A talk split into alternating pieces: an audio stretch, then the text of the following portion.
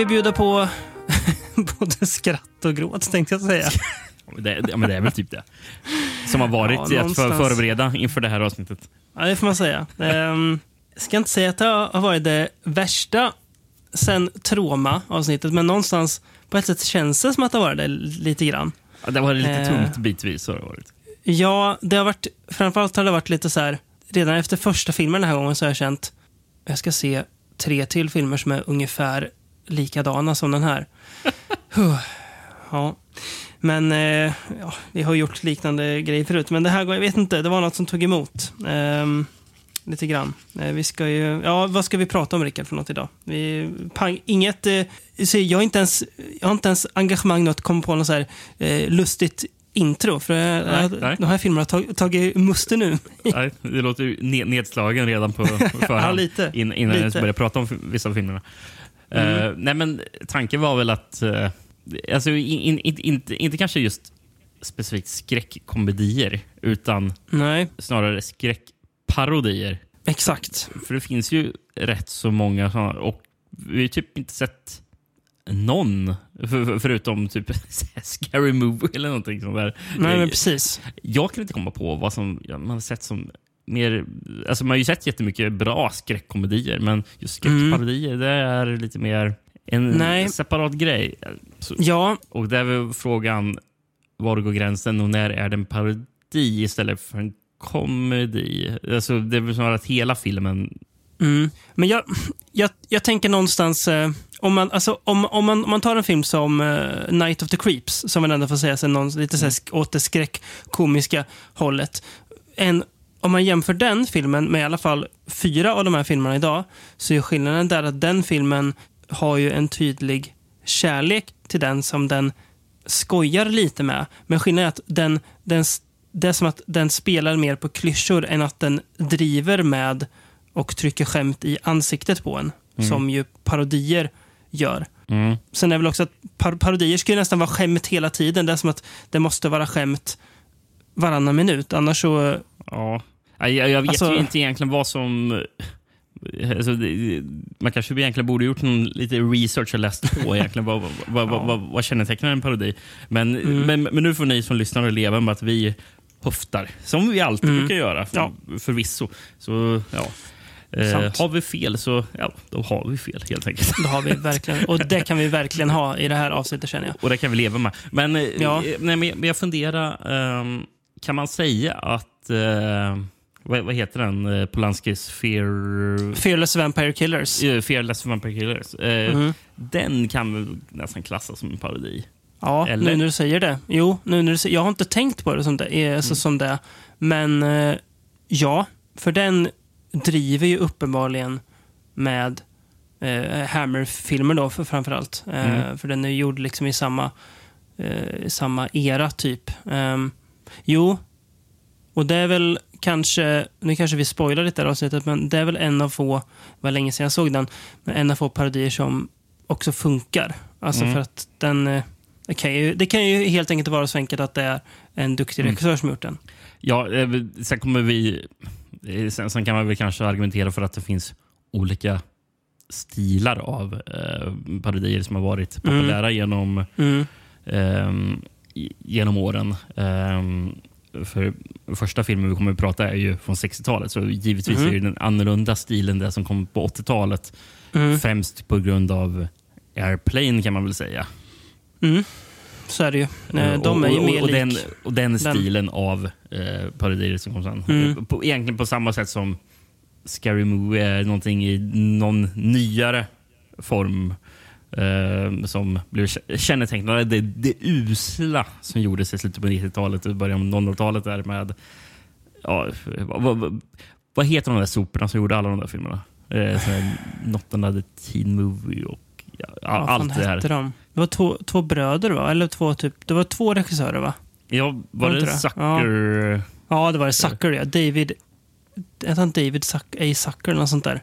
Ja, men- det, det var så. Men var de... Men, ja, men, Eller var de d- d- två? David Jerry Zucker har gjort Airplane. Jag vet inte. Ja, just det, just det, just det. Ja, men, därför men, man het, tänker det namnet då. men, ja, men du, det är ju fan samma personer som gjorde lite på... Gjorde de Scary Movie? Nej, de gjorde Scary Movie 3, 4 och 5. Okej. Fan. Uh, nakna, nakna pistolen har de ju också gjort. Ja, okej. Ja, Epic Movie är någon helt annat. Det var ju mycket, ja, men Mm. alla de där Men filmerna som, som, som hette någonting och sen Movie som skulle driva med eh, en trend som man då tyckte se i film. Så skulle man skämta om det. Och det var ju... Alltså Scare Movie var ju kul när, när, när den kom för att man var typ 12-13 år då. Ja, jag tror Eh, inte jag skulle gilla den om jag såg den idag. Nej. Jag är tveksam på det. Jag kommer ihåg att när jag, när jag såg Scary Movie 3 eller 4, eh, då kanske jag var, alltså jag, var inte, jag kanske var 17-18 då.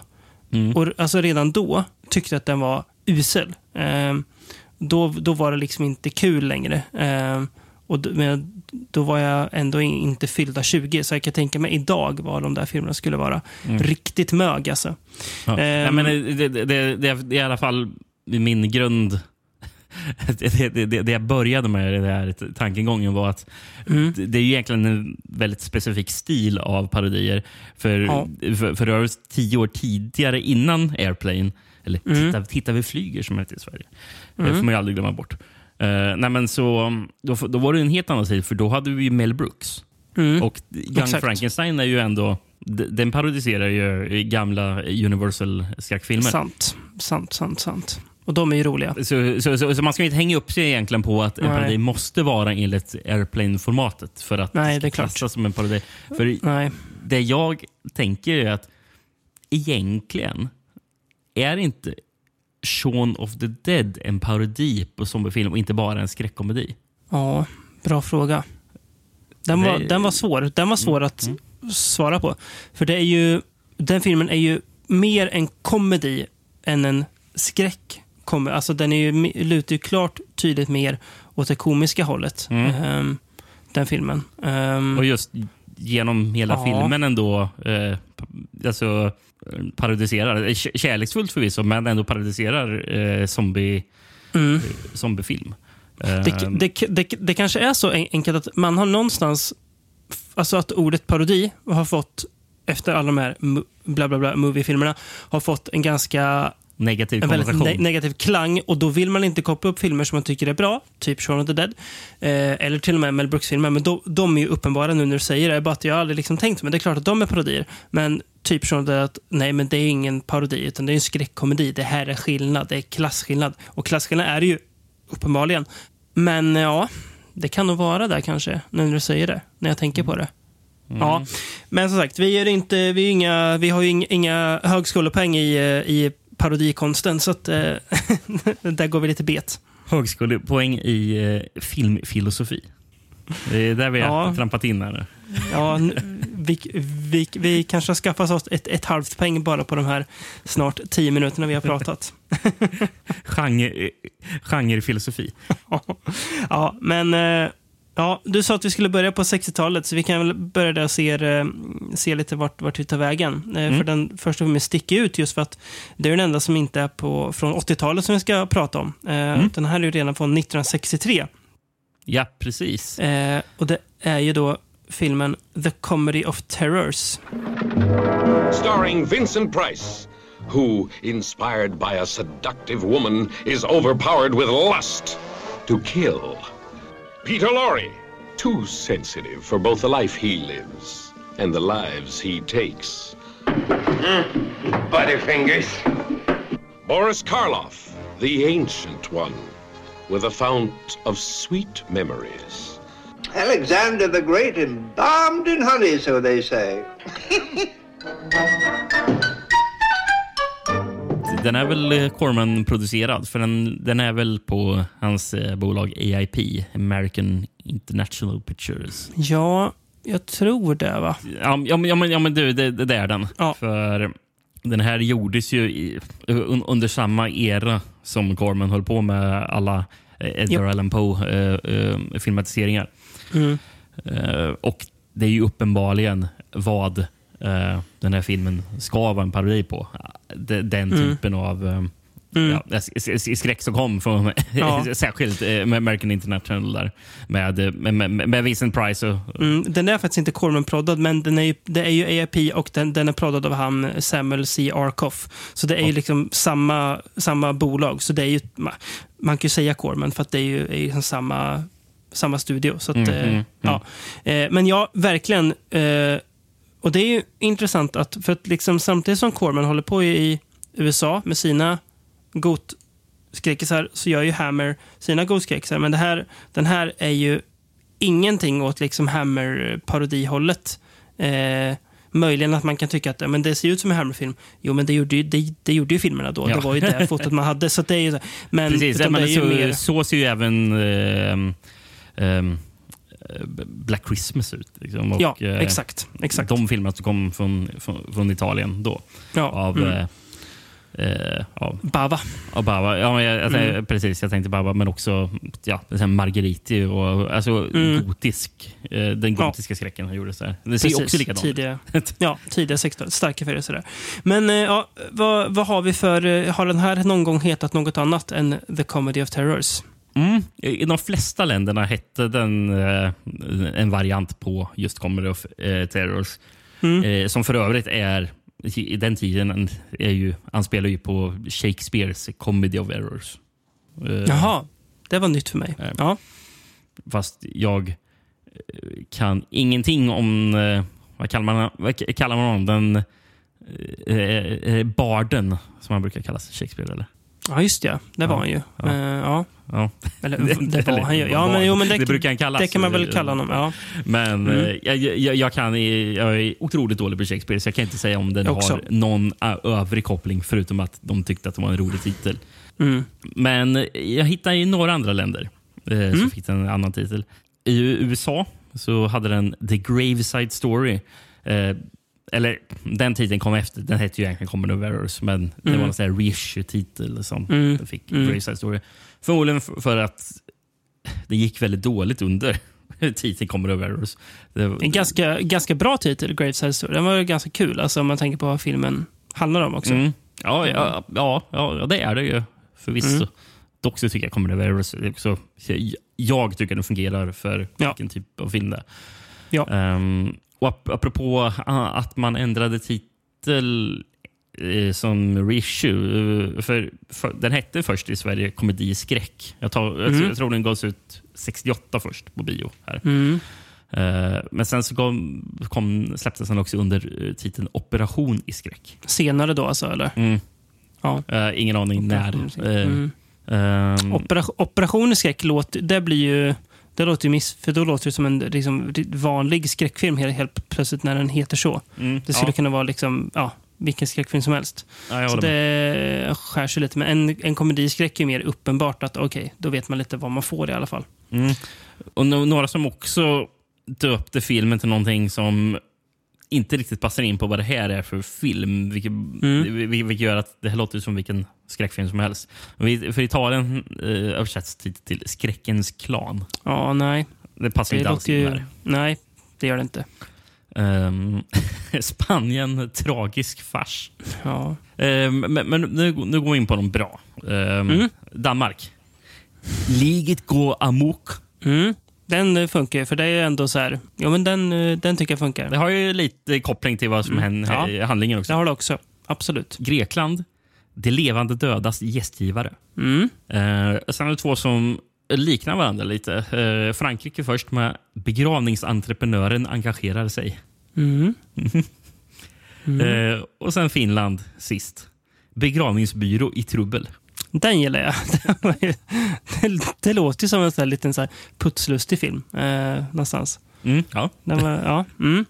Va, har du någon, eh, någon eh, grej du ska läsa från då, eller? Mm, det blir en amerikansk VOS. Det, det var svårt att hitta VOS på den här. Kan jag Mm. säga.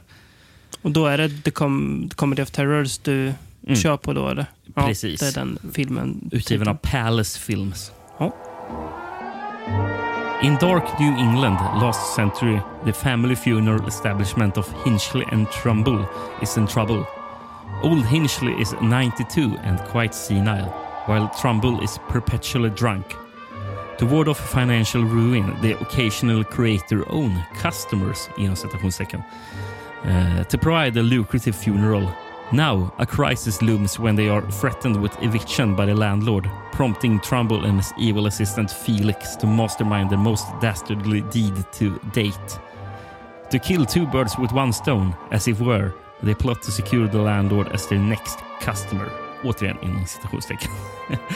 uh, thus wiping out any danger of eviction, plus reaping the financial rewards as well. But even as the desperate undertakers rush the victim to the grave, the dead man rises to reap his bitter revenge. Säger inte så mycket om eh, att det är en komedi där, men det får Nej, man, det- väl, det låter det får man väl anta på eh, titeln någonstans. Eh, men, eh, ja, men det var ju väldigt träffande vad filmen handlar om. Mm. När jag det, det, det jag visste om den här filmen när jag slog på den, det var att Vincent Price skulle vara med. Och det i sig är ju, även om det inte alltid innebär att det är något bra, man får se, så är det ändå alltid ett skäl att se en film. Kan jag tycka att så, ja, men Vincent Price, ja. han, han, han är alltid god. Men eh, sen så, när jag slog på den så kollade jag upp en, ja, då, att det var han Chuck Tourneur, ursäkta uttalet, men eh, som gjort filmen. Som ju, Ja- Jack Turner som jag tror han kallades i USA. Jag kan tänka mig att han gjorde.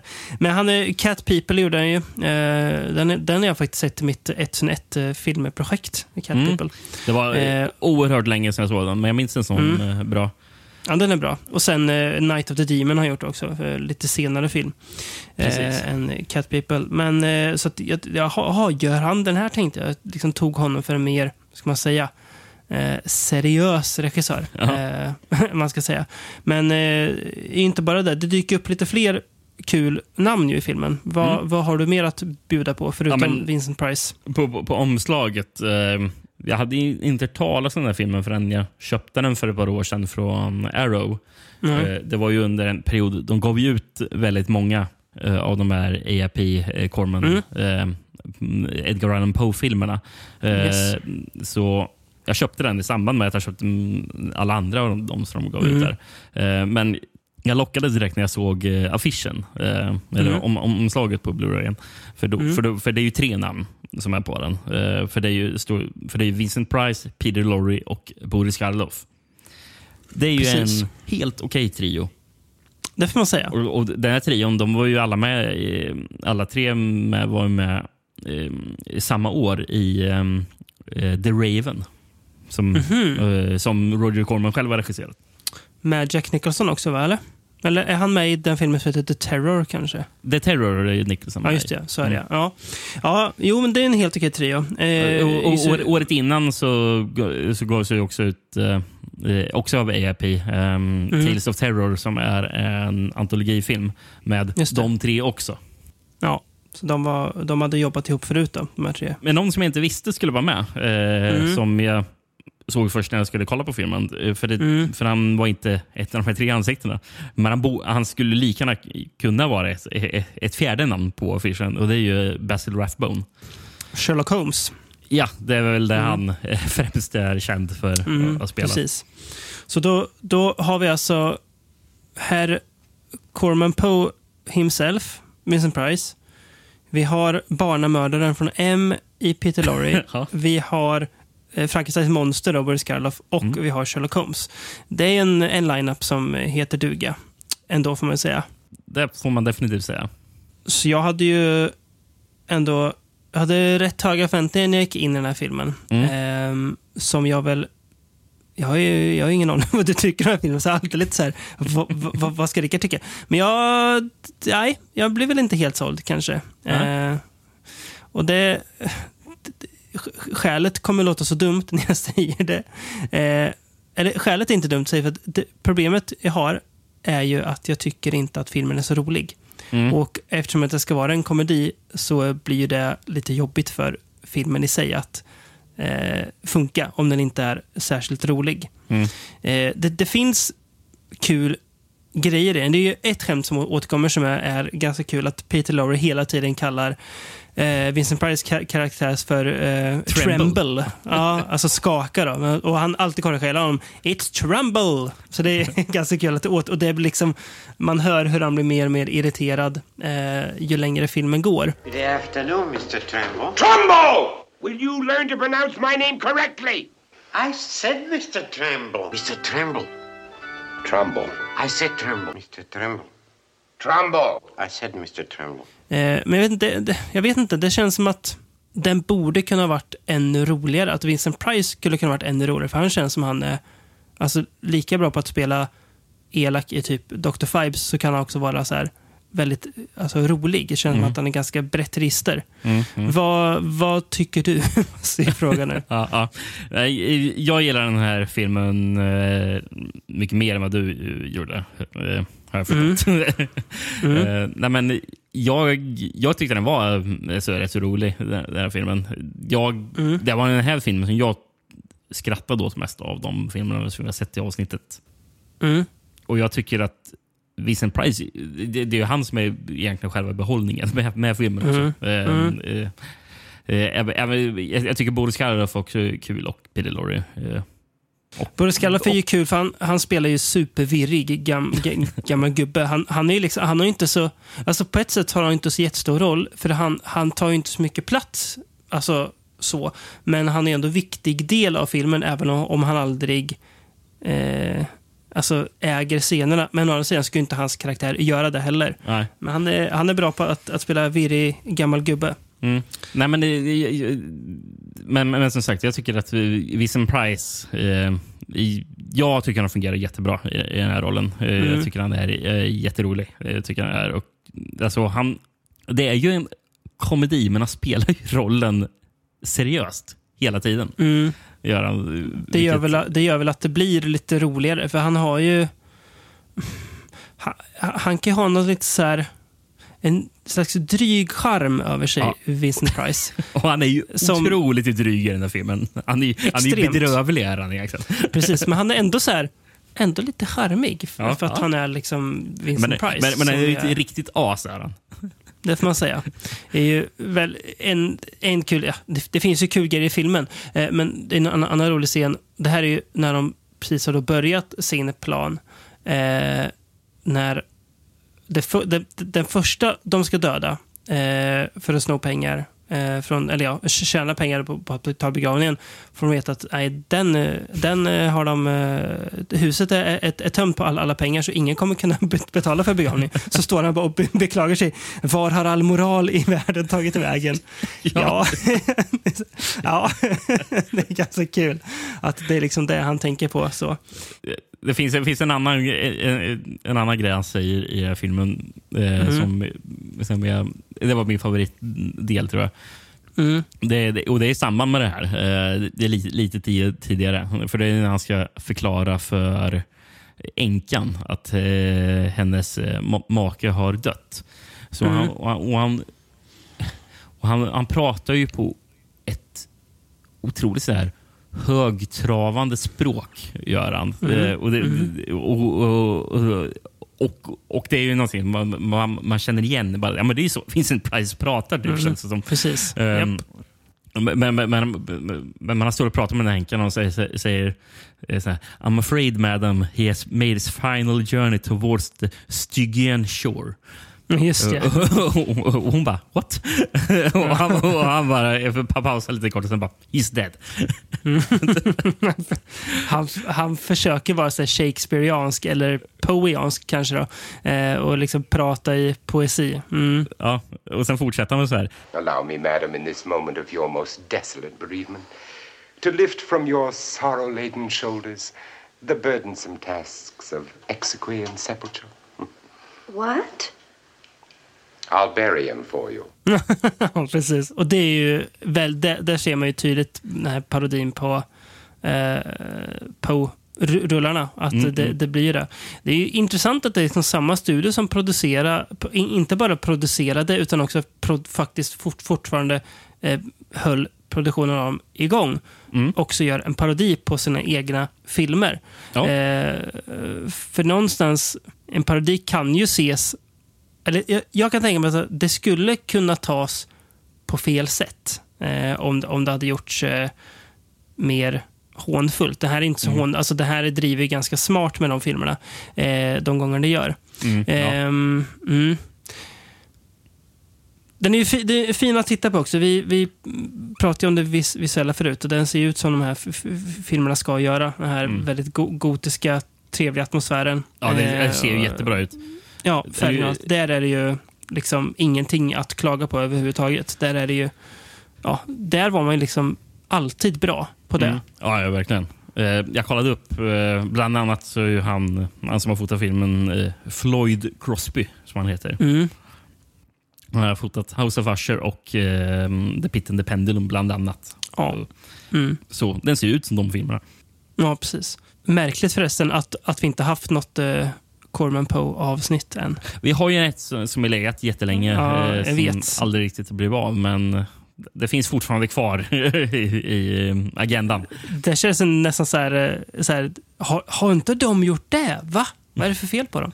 ja, men det, ja, det, det finns en plan i alla fall. Det är mycket annat kul som har kommit i vägen. Typ Men, det här. Ja, precis. Ehm. Men, men, men, men någonting jag reagerade på när jag såg han, fotografens namn, Floyd Crosby. Mm. Jag började kolla upp. Jo, han är pappa till David Crosby, alltså från Crosby, Stills Nash. Mhm. Mm, det ser man. Jaha. Så han, eh, hans, eh, han föddes alltså in i nöjesbranschen, då, Da- David Crosby. Fast eh, inte till en musiker utan till en filmfotograf istället. Ehm, sen sen- sen ehm, läste jag också, uh, behövde också kolla upp, för förutom fotot så musiken, det, det låter också som att det, så som musiken lät i de här eh, den där, um, Poe-rullarna. Ehm, Men de har liksom kört det rakt av. Och ja, Les Baxter som har gjort musiken, han har gjort till The House of Usher. Och Mm. eh, Black Sabbath faktiskt. Mhm. Baba-rullen, ja. Mm. Och Frogs. Ja, just det. På tal om filmer som inte är så kul. Eh, Jag läste att han, han, han, han, ehm, han gjorde hela soundtracket faktiskt på en, en enda dag. Till eh, den här filmen? Ja. Jaha, oj. Ja, det var ju Eh. väldigt snabbt. Ja, han, han, Mm. han, han, hade den här eh, ute i fingrarna. Liksom. Han, han visste Mm. exakt vad han skulle göra. Mm, ja, det måste väl vara... Jag tänker, man blir väl också ganska van med att göra filmmusik, så man får en känsla för hur det, det ska låta också. Mm. Jag kollade upp han, eh, Les Baxter. Han hade ju, Mm. för, för det var en, en scen i filmen, eh, jag tror det var första gången de höll på att smöga omkring eh, eh, Price och eh, Peter Lorre. Mm. Eh, så ändrades musiken från att det lät inte så här gotisk skräck, utan det var lite så jazzigt. Var det.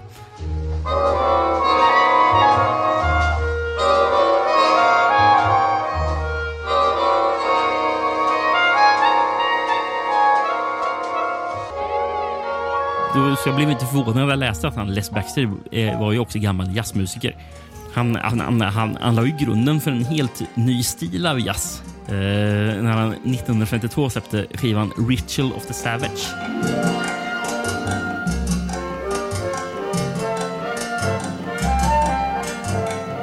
Som eh, den stilen av jazzen kallas för exotica. Eh, Blanda in Mm. mycket ja, det- icke-västerländska instrument och sånt. Är, det kul, är, det, är det kul att lyssna på? Jag har För- ingen koll på um, Exotica. Jag, jag, tror inte det var, jag tror inte det var Exotica vi hörde just här i filmen. Ah, Eh, okej. Men Nej. jag kan eventuellt ha hört någon när jag i mitt eget projekt eh, går igenom, eller går igenom tusen en album att, att lyssna Mm. på. Då, då, då tror jag att jag eh, stött på Exotica någon gång i alla fall. Mm. Kanske inte min, kanske- min favorit i jazz. Nej, det, jag tänker att det kanske inte är. Eh, vi har ju faktiskt inte nämnt vem som har skrivit filmen. Det är ju ändå en ganska viktig detalj. Eh, Richard Matheson, ju, som ju inte bara var en väldigt produktiv eh, alltså romanförfattare, utan han skrev ju eh, också rätt mycket manus, bland annat till eh, filmen baserad på sin egen bok då, eh, Legend Mm. of Hell House, skrev han manus till. Och han gjorde väl det till eh, Har han skrivit till Dr. Fibes också eller? Är det, är det Matheson som är Dr. Fibes? Nej, jag vet, det, är, det, är inget, det kanske inte är, men eh, det, tänker, han skrev väl till flera av de här Corman-rullarna Mm. i alla fall. Men eh, ja, jag vet inte om Dr. Fibes är baserad på någon Nej, jag faktiskt tror roman inte det. från honom. Tror Nej, inte att det är. det, är det inte. Nej. Eh, men jag har faktiskt förberett det här.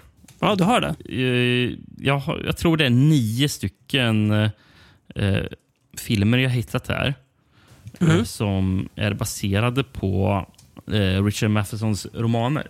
Ska jag, Mm. se, jag ska se hur många som du kan eh, nämna. Mm. Det kan eventuellt vara någon mer. Ja, men jag tror det är nio stycken. Mm. Men jag tänkte, du, du har redan nämnt två stycken. Du nämnde I'm Mm. Legend och eh, Hell House. Då. Jag har faktiskt inte nämnt Iron Legend, men jag tänkte precis Jaha, jag eh, det. säga Ja. den. Nej. Men när du ändå säger Iron Legend så kan jag också lägga till Last Man on Earth och The Omega Man, som väl är på Mm. samma story. Du får, dock, det är, det är nio olika romaner som har Okej, filmer okej, okej, baserade okej. på sig. Okej, okej, Eh, okej. Ja. Så du får ingenting för Ehm. andra versioner. Nej, vad synd. Gratispengar annars. Okej. Och, och du får antingen nämna filmens namn eller bokens namn. Mm. Gud, nu blir det svårt. Det var, jag, jag satte alla mina eh, kort på den där hästen.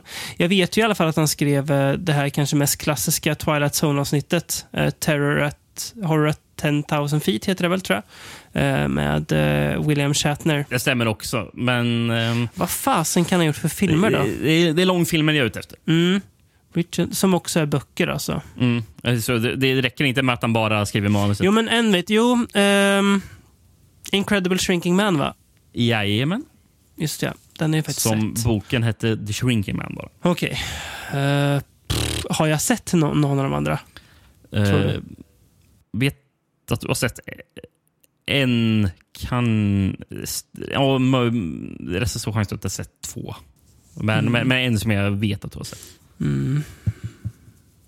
Nej, det står fasen still alltså. Jag tänkte för mycket på... eh, Du får, du får, får, en ledtråd. eh, Mm. eh, Steven Spielberg. Mm. Här heter filmen och boken samma. Steven Spielberg alltså. Ja, ja, Duel har jag han skrivit, ja. Just det. ja. Eh, Duel, Lastbilsfilmen, ja. Mm. Spielbergs första, just det. Mm, den ja. Ja, nej, sen, nej. Jag kommer fast inte på några fler. Nej. Eh, då får vi resten här då. Eh, Mm. Som man kunde se i alla fall. What dreams may come. Eh, Själv inte säker på vad det är för någonting. Eh, Nej. sen så boken Bad Time Return filmades som Somewhere in Time. Okej. Eh, sen så har vi filmen Cold Sweat med Charles Bronson. Mhm. Eh, den var baserad på hans bok Ride the Nightmare. Mm. Sen så har vi Icy Breasts. eh, det är en fransk film, tror jag. Le- Les Sands de Glace. Eh, Okej. Som var baserad på romanen Someone is bleeding. Eh, Ja. Sen har vi Button Button som filmades som... Just ja, The Box. The Box. Just precis. ja, nu när du säger det. Ja, just det. Den jag var ju med. Mm. Sån, ja. Sen har vi... Oj, här hade vi en till som jag inte hade räknat med. Mm. Eh, The Beardless Warriors. Uh, eller heter romanen som blev The Young Mm. Warriors från 67. Inte heller någon aning vad det är för någonting. Eh, men med de här sista kommer du i alla fall veta vad det är för filmer. Ja, för Eh. hittills har, ju, hi- hittills har jag känt, ja, ja, jag har inte, jag har inte missat något, för de, de där har jag aldrig hört talas om. Nej. Men Eh, ja, A Stir of Echoes. just det. Kevin Bacon-filmen, va? Eller? Mm. Mm. Jag hade ingen aning om att det var Matheson heller. Men, eh, Nej, nej, det visste ja. inte jag heller. över. Nej. Jag, jag har sett Stir of Echoes, men Mm. jag visste inte att det var baserat på Matheson. Nej. Och den sista den här trodde jag inte du skulle gissa på, men, eh, eller klara att gissa. Men det är romanen Steel som sen blev Real Steel. Oj, den där eh, robotfilmen Ja, med, med med eh, Hugh Jackman. Hugh Jackman, precis. Just, eh, oj, det, aha. Tydligen så finns den också som en Twilight Zone-episod. Okej, men handlar det om det då, att det är robotar som slåss i en ring? Ingen aning Nej. eh, hur trogen den är originalet. Eh, Det känns ju inte så, eller ja, jag vet inte, jag, jag har bara läst en Matheson. Eh, Jag vet inte vad som är Mathesonskt direkt, men det känns så spontant om man jämför med de andra som att robotar som, som slåss i en ring inte är så jättemycket Matheson. Men vad vet jag? Nej. Eh, och sen så roligt bara, an, andra filmer som man faktiskt skriver manuset till som, man inte, som inte baserar på en bok av honom. Mm. Men ehm, The Devil Rides Out. Ja, just det. Mm. det jo, men det, det känner jag igen att, att han gjort manus till. Mm. Ja, Men den är egentligen baserad på en roman av Dennis Wheatley. exakt. Som gjorde flera Hammer-romaner som blev Hammer-filmer Ah, filmer sen. Mm. Ja. Eh, och sen den sista, som jag också ville nämna, som han har skrivit manus till. Mm. Jaws 3D. Hade ingen aning om att Richard Matheson hade skrivit manus till den. Snacka om beställningsjobb. Kan, kan inte du skriva Hajen 3D till oss? Ja, kan jag, kan jag väl. Ja. Eh, mm. Mm. Tur att jag inte s- satte alla mina, mina pengar på att få jättemånga rätt på det stora Richard Matheson-quizet. Nej, precis. nej. Eh, eh, sen så läste jag om, om filmen. Egentligen var det tänkt att ehm, ehm, att uh, Best Rathbone skulle spela um, karaktär som den här eh, gamle senile gubben. Mm. Och då skulle ju... Carlo spelar hans karaktär, va? Eller? Ja, precis, eh, sk- skulle han göra. Men de insåg Ja. när de väl skulle börja Mm. eh, förbereda för filmen att Boris Karloff var ju inte eh, i sin finaste form. Här var han inte. Han var ju eh, Nej. ja, ont i leden eller någonting. Så de insåg att han, han skulle inte kunna hoppa omkring och springa omkring som uh, Basker Rathbone gör. Så de switchade eh, på rollerna. Och En annan som inte heller var Mm. i sin finaste form det var ju Peter Lorre. Eh, för han, eh, jag tror många av scenerna som man inte ser hans ansikte så är det någon annan skådespelare eh, som Mm. är, är stand-in. Eh, Mm. han dog ju bara några månader efter filmen eh, Mm. i, kom ut på bio. Mm, visst ja. Men han var ju riktigt gammal. eh, Nej, han var, han, var, han, var, han, var, han var 60 år när han dog. Jaha, han var bara 60. Han, bara det känns som att han var gammal eftersom att han gjorde film redan på 30-talet. Men det är klart, han kanske inte var så gammal när han gjorde den, de, de filmerna. Nej, vi, har ju, vi har ju några som... eh, vi har två skådespelare som... jag- Nej, vi har tre skådespelare som jag ser är födda på 1800-talet ändå. Och det är ju Boris Karloff. eh, Mm. för han född Mm. 1887. Ehm, Sen så är Rathbone, han föddes 1892. Så han eh, hade också varit med ett tag. Mm. Eh, sen har vi faktiskt skådespelaren Joe E. Brown.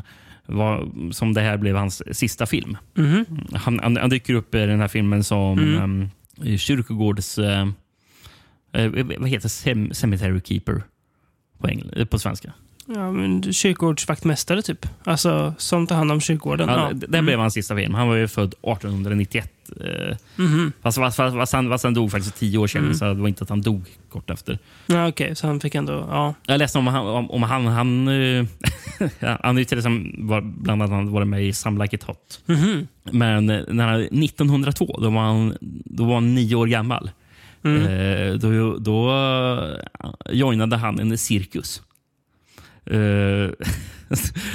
Som heter The Five Marvelous Ashtons. Som eh, åkte runt i USA. Mhm. Eh, och Efter det så blev han en professionell eh, baseballspelare. Mhm. Eh, och efter tre säsonger av det så återvände han till, till cirkusen. eh, som sen ledde honom till vaudeville och sen så Broadway. och sen film. Vilken jäkla resa ändå. Alltså. Cirkus, baseball, teater, film. Broadway och vaudeville. Ja, mm. ja det får man... eh, Ett, ett liv. Och apropå skådespelare i filmen så måste vi nämna en, eh, en, en till. Mm. Eh, som faktiskt har vunnit två stycken eh, bästa skådespelare-priser. Mm. Vet, vet, vet du vem det är? Nej. Det är katten Rhubarb. Vad dumt. Vad, vad, vad har det vunnit för priser då? Två stycken Patsy Awards. Eh, en, eh, som är alltså djurversionen av en Oscar. Mm. Och den ena för just filmen Rhubarb eh, från 51, Mhm. då katten var ett år gammal. Mm. Eh, och sen tio år senare faktiskt, för det är katten, Cat, i eh, Breakf- Breakfast at Tiffany's. Jaha, Som är eh, katten som Audrey Hepburn eh, håller på att prata med. det är samma katt som i den här filmen alltså. Mm. Mm. Rhubarb. Du blev 17 år gammal. det är bra ål- ålder för, för en katt. Mm. Ska vi eh, åka lite tidsmaskiner, Rickard, och till eh, 80-talet och eh, ge oss in på det som eh, ingen har väntat på att vi ska ge, ge, ge oss in på kanske. eh, för nu blir det verkligen eh, parodi eh, i den bemärkelsen man är mer, mer van vid kanske. Eh, att det är en parodi. Ja, ja, ja, nu är det ju Ti- Titta vi flyger som eh, Ja, la, la, la grunden för allting som vi kommer att prata om här sen. Japp. Eller, nej, inte, inte sista Eh, filmen. Inte, Eh, inte, si- nej, ver- verkligen inte sista filmen. Eh, den sticker ju ut. Eh, Mm. Men nu kommer det ju fyra, fyra filmer på rad som ja, de är väldigt, väldigt li, lika varandra. Eh, men vi kan väl börja med den som kom först och som ju också faktiskt är den bästa ändå av dem. mm, eh, som la, som la ju- grunden för alla de, eh, de, de, de övriga filmerna eh, och flera filmer som inte eh, pratar om Har- i det här avsnittet. också, ja. Men det kommer ju en jäkla Eh. mängd av dem här mm, under 80-talet. Japp. På grund av den här kan man väl anta. Då. Eh, kan nämna, vi kan ju ta, det finns Full Moon High kom ju som vi inte kommer att prata om. Eh, kom ju Saturday the 14th, både del 1 och del 2. Eh, Mm. Del 2 kom dock flera år senare. Ja, det är i alla fall några av dem som vi inte ska prata om. Men en film som vi ska prata om i alla fall är då Student Buddies. Hello, it's me, the heavy breather from every horror film you've ever seen. You know me. First, I terrorize my victim by the telephone. then I choose my murder weapon. A gun? Nah, too easy. A hatchet? Nah, I always use a hatchet. For this movie, I want something very frightening and deadly. Then I climb the stairs to surprise my victims. Why do they always live upstairs? This movie's a comedy, so killing's not so easy. The movie's called Student Bodies. See Student Bodies, a killer comedy. eh, Som då är från 1981. Så det här är ju liksom samma år som Slasher når sin... eh, Kulmen. Ja, exakt. Ja. Vad, vad har vi för... Uh, finns det någon svensk titel på den här filmen? Inte vad jag kunde se. Nej. För Jag har letat och letat i mina Scandinavian filmer video, men jag har inte hittat några så här, recensioner som jag tänker, ja, men det där är nog någon av de här filmerna. Nej. Det är lite konstigt faktiskt. Ja, eh, den har andra AKA-titlar tänker jag, eller? Ja, jag hittade bara fyra stycken andra. Okej, Eh, eh, Ungern, En mardröm Mm. på gymnasiet. okej. Frankrike, 13 döda och en halv. ja. Ja, den, den gillar jag. Eh, Ja, lite, ja. eh, den, den, den spelar ju dock eh, på taglinen till filmen som var uh, Mm. 13 and a half murders plus 1423 laughs equals student buddies. Mm. Ja, eh, Tyskland, en lite mer obegriplig titel. Vad gör den döde mannen vid klädsträcket? ja, det, ja. Det är en fråga jag inte kan besvara. Nej, inte jag heller. Och sin sist, eh, som även kommer vara VHSen jag läser från, Mm. eh, Finland. Ett lik i varje klass. Mm. Den Det funkar. gillar jag. Det Den gillar jag. funkar, ja. Ehm, Finland fortsätter här leverera. Som alltid. Men jag kör den finska VHSen här. Se upp för mördaren som använder gem som sitt mordvapen. Är skolans fula rektor en mördare? Vem mördade två oskyldiga ungdomar på en skolidrottsdag? Varför dansar vaktmästaren med en gummidocka på skolfesten? Är det fredagen den 13, Night of the Masquerade eller bara Jamie Lee Curtis födelsedag? Nej, det handlar om den galnaste skräckparodi genom tiderna som någonsin som fått publiken att rysa. Inte av skräck, utan av skratt. I filmen finns alla sorters hemska mördartyper som frossar i dödsstötar, blodpölar och lik. Det är verkligen tur att instruktören hjälper oss med förklarade texten. Textskyltarna innehåller viktiga ledtrådar som mördare misstänkt, dörren, dörren är inte låst och till och med ett löpande nummer av antalet kroppar. Först får vi beundra den oskyldigt sexiga barnvakten som glömmer att låsa dörren. Mördaren närmar sig, skrikande som en astmatisk ångmaskin. Du skriker för att skrämma när han traskar upp för trappan och fastnar i tuggummit. ja, ja det, det är en baksidetext det, det där också. Eh, Det är en det. Astematisk ångmaskin. Mm. Mördaren kallar sig för The Breather eh, för att han går och andas eh, väldigt tungt. Eh, det är liksom mördarens kännetecken i den här filmen. Mm. Eh, regisserad av Mickey Rose, eh, som inte har gjort så mycket annat va? I alla fall inte i filmväg. Eh, det enda filmen han har regisserat. Mm, det är så. Men han, han har skrivit manus på en massa filmer dock. Eh, Okej. Mm. han, han jobbar som manusförfattare på The Tonight Show starring Johnny Carson från 63 till 84. Åh jäklar. Mm. Så jag förstår, kanske de valde honom på grund av att han eh, Mm. jobbade med att skriva Ja, skämt. komedier, ja. Ja. Men jag tänker nu på de här fyra filmerna i följd att det måste, alltså jag tänker parodi måste ju också vara ett, ett ganska säkert kort för f- filmstudio att dra in publik. För man vet att folk kommer se det här också för att det är en eh, populär genre just nu och då ska vi liksom slå skott av det och skämta om det. Ehm, men man, ja, und- undrar egentligen hur bra de här filmerna gick och hur de togs emot. För att jag tror inte att deras legacy är särskilt god. Eh, det är inga liksom filmer man så hör ofta, ja men den här, den här gamla filmen Student Buddies, den är så jäkla rolig. Det är verkligen så här en träffande eh, slasher-parodi. Utan det är ganska, nah, den, är, den är inte så rolig. Ingen av de här filmerna är ju någon, någon som, jag, som jag hör folk prata om. Exakt. Såvida inte att, att man letar upp att läsa just om slasher-parodier.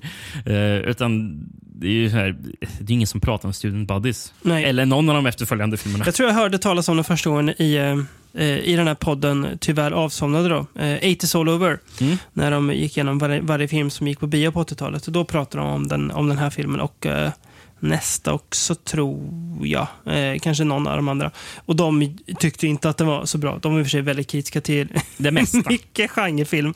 Eh, men eh, här får man ju ändå säga att de har, eh, ah, de kanske inte har helt rätt. För att jag tycker att det finns, här finns det ändå ganska roliga saker, alltså så här roliga skämt som jag tycker ändå funkar rätt bra. Jag tycker att den här grejen att när de, de här textrutorna, när de le- ledtrådar, är ganska, alltså det är så här småfyndigt för att det är alltså så här, lite som, även om det inte alls når samma nivå, men som att Ed, Edgar Wrights skämt kan också vara vara roliga fast det bara är små saker. Att skämten inte måste vara så himla stora för att det, att det ska bli kul. Eh, Så att, lite så här, små grejer. Sen är det ju mycket så här bara jättemärkliga figurer som är så här uppenbart, ja den och den och den kan vara mördaren. Jag tänker mig den här märkliga slöjdläraren man har som är besatt av att göra typ någon slags bokstöd som är eh, formade som hästhuvuden. Och det är det är det enda de får göra i den, i den, eh, liksom, i den kursen. Är så här, Ja. Jaha, varför kom det? Jag säger så mycket så här, jaha, ja, okej. Eh, som är ganska kul. Ja, men precis. Ehm, första gången jag såg texten kom upp, eh, det var en eh, det var någon av de första personerna som hade dött och då står det Mm. eh, “The body count is one”. Mm, så bara, åh, bra, då har vi någonting för att hålla, hålla koll här. Då har vi koll.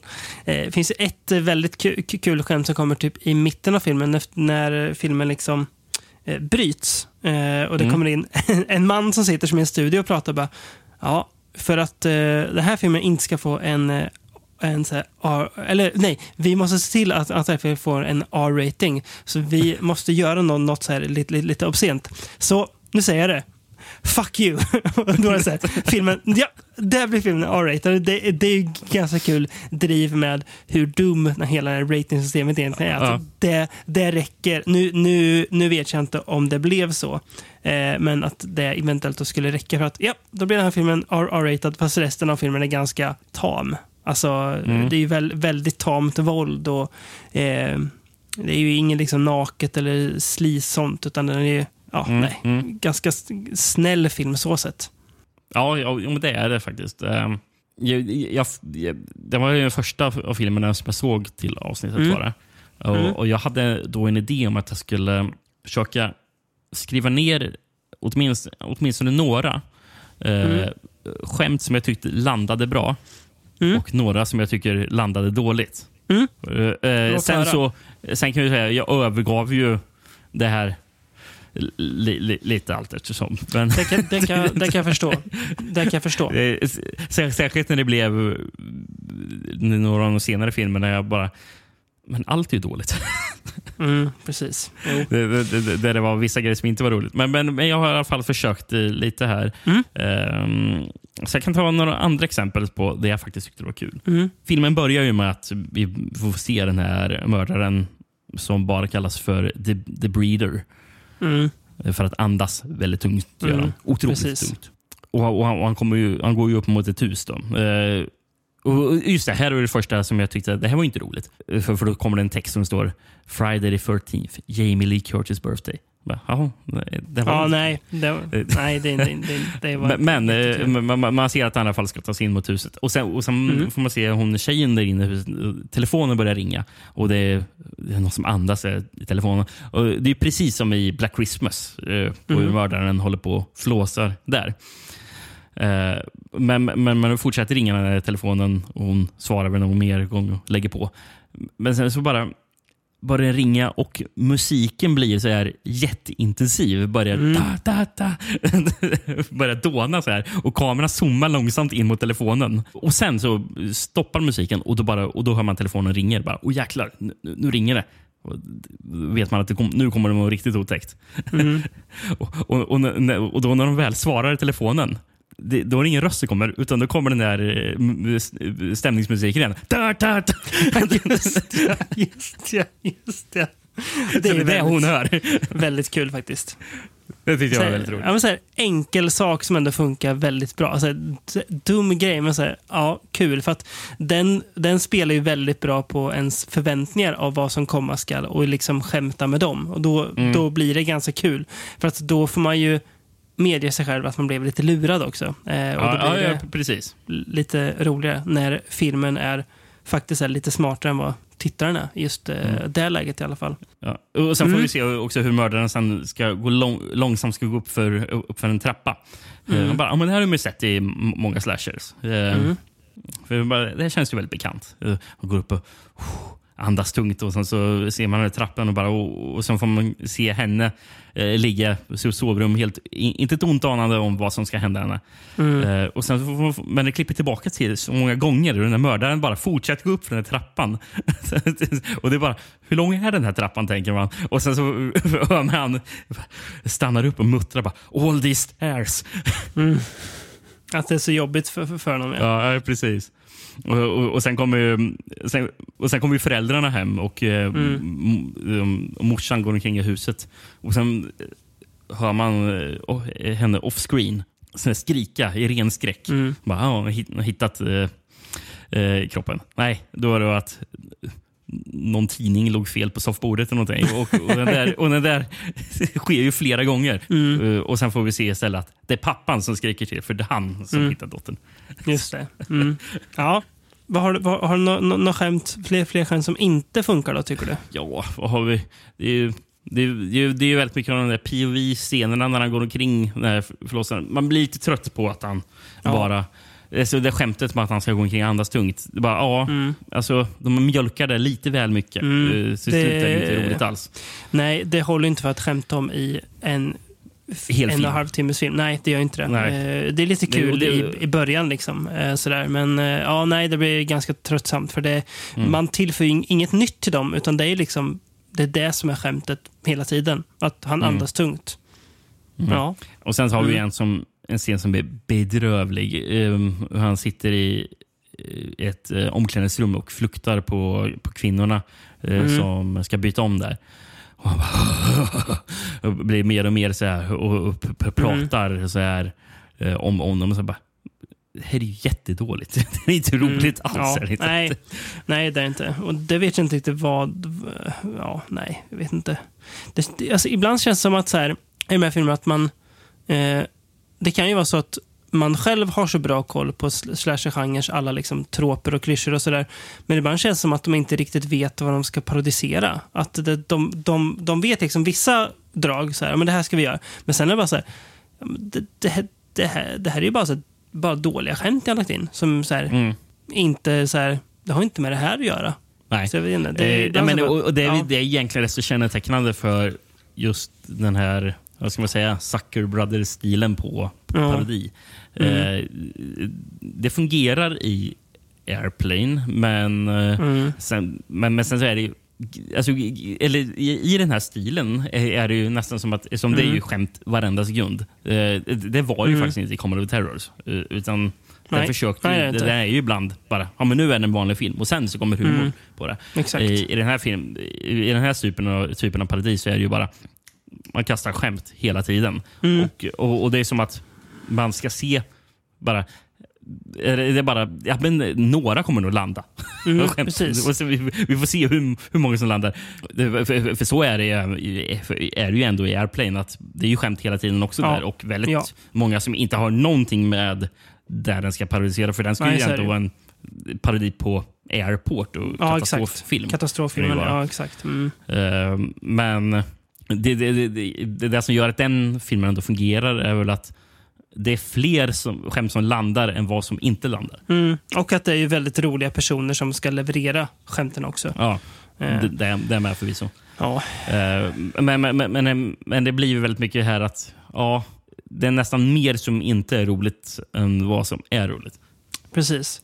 Eh, Och tro- det- Trots allt. Ja, och det blir ju bara värre eh, i filmerna som kommer. Eh, du sa förresten att det var Mickey Rose som har regisserat filmen. Mm. Eh, vi har ju ett annat namn som, eh, som står som uncredited som regissör. Mm. Och Det är Michael Ritchie. Och Det är lite oklart om vem som regisserade större delar av filmen. Mm. Eh, fattar jag som. För, för han, jag tror han var så assistant director eller någonting. Mm. Eh, men den här filmen står ju... Det, det, det står ju faktiskt i förtexterna på filmen står det ju Alan Smithy som regissör. Ja, just det. Eh, Mm. Så det är lite så här osäker på vem som egentligen regisserade vissa delar av filmen. Och Alan Eh. Smithy är ju, är ju namnet man använder när regissören inte ville ha sitt namn på filmen, va? Generellt. Ja. Eh, Det såg vi väl bland annat på Maniac Cop 3. Exakt. Eh, kul förresten, på tal om det, att eh, på den nya Ma- Maniac Cop eh, 3 Blu-rayen finns ett kommentatorspår av Alan Smithy. Ja, det, det är kul. Det är kul bra. på riktigt. Det är väldigt bra. Ja. Eh, jag kollade upp han Michael Ritchie. Han, eh, han har bland annat gjort en eh, tv-filmen Den garanterat sanna historien om den hejarklacksmördande mamman från Texas. Mhm. Från 93 med Holly Hunter och Bo Bridges. Eh, men han har ju även gjort eh, The Island. Mm. Fletch faktiskt han regisserat. Jaha. Mm. Och The Golden Child. Ja, med Eddie Murphy. Ja, min- min- minns du att The Golden Child gick ett tag hela tiden på TV3? Ja, så jävla mycket t- TV3. Jävla. Jag var bara, fan, Go- The Golden Child igen? Ja. det, det, det var så här, det, det var så här ständigt rullande kändes det som. Den I alla fall minne. Den gick oftare än vad Efterlyst gick. Ja, precis.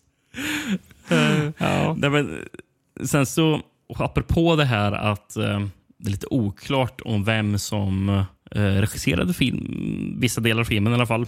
Mm. Ehm, det verkar vara samma sak med vem som faktiskt är The Breeder, Mhm. mördaren. Mm. Eh, för i filmen står det att det är Richard Brando. Mm. Men, men sen finns det väl mycket snack om att det ska vara, vara manusförfattaren, nej, nej, producenten. Mm. Som sen blev en eh, Emmy-vinnande manusförfattare, Jerry Bellison. Mhm. Att det är han som är The Breeder. Ja, Mm. precis. För den här Richard Brando är ingen person. Nej, det är ju också fake va? Eh, Ja, precis. Men The Movie Database säger att det är, kom, att det är komikern Ri- Richard Belzer. Men Mm. IMDB säger att det är han den där manusförfattaren Jerry, Jerry Bellison som är Mm. producenten. Ja. Ehm, och Quin- Quincy Rose, som är regissören Mick Rose son, Mm. säger att eh, The Breather was in fact played by one of the producers of the film, Jerry Belson. No one is quite sure how the Richard Belzer rumor came about. But ever since IMDb said, said it was him, it spread like wildfire. Så, ja, ja. Ja. det är lite, lite sådär luddigt. Väldigt märkligt. Ja, att både regissör och mördare, namnet är alltså fejkade namn då? då? Mm. Sen, sen verkar det som att den här, den här filmen produceras ju under en... Då 81, då, då var det en sån här Writers Guild of America-strejk. Mhm. Eh, så den filmades ju inte i, ehm, i Hollywood. eh, Nej. utan den, är ju- den, är, den här filmen är filmad i Texas. Och de flesta skådespelarna, eh, när man kollar upp dem, så bara, det- är många av de här som har bara varit med i den här filmen. Mm. Eh, och det var ju mycket folk som just kom från Texas där. Som Mm. bara, ja, vi kan vara med i den här filmen. Mm, precis. Till, till exempel hon som spelar huvudrollen. Eh, Kristen Reiter. Mm. Eh, hon spelar Toby då här i filmen. Eh, så Kristen Reiter, som man inte ska blanda ihop med eh, Kristen Ritter. Då. Nej, precis. Jag, jag tror det här, ja, det här är hennes enda film. Mm. Hon flyttade sen till Tyskland eh, och startade, eller gick med som sångare i tyska rockbandet Wedding. ja. Eh,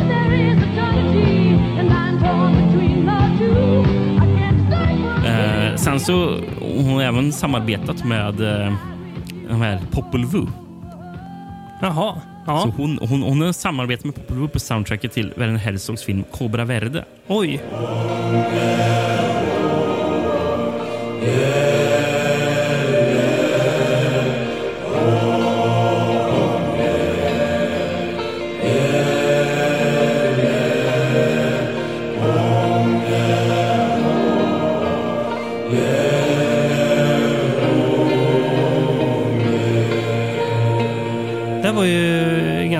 oväntat.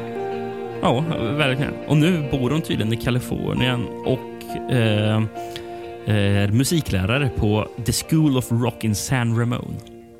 Ja. Så då har man huvudrollen i Student Buddies där som lä Ja. lärarinna. Varför inte? Sen, sen så den sista grejen som jag bara tyckte det var kul.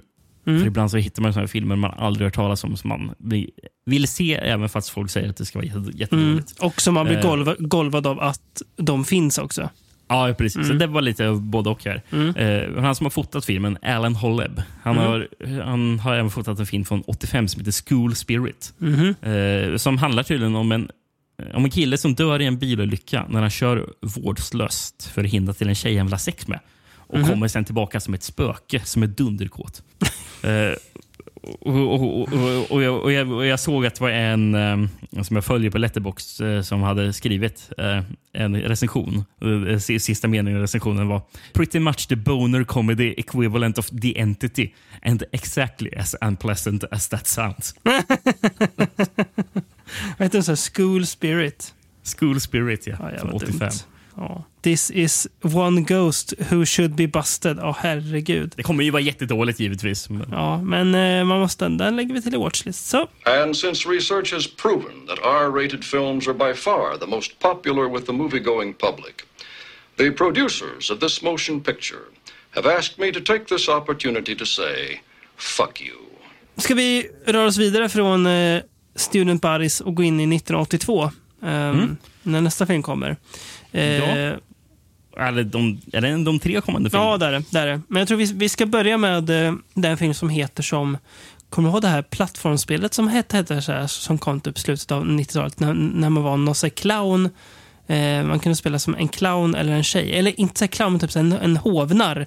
Jag vet vad du menar, men jag kommer inte ihåg vad Ja. den heter.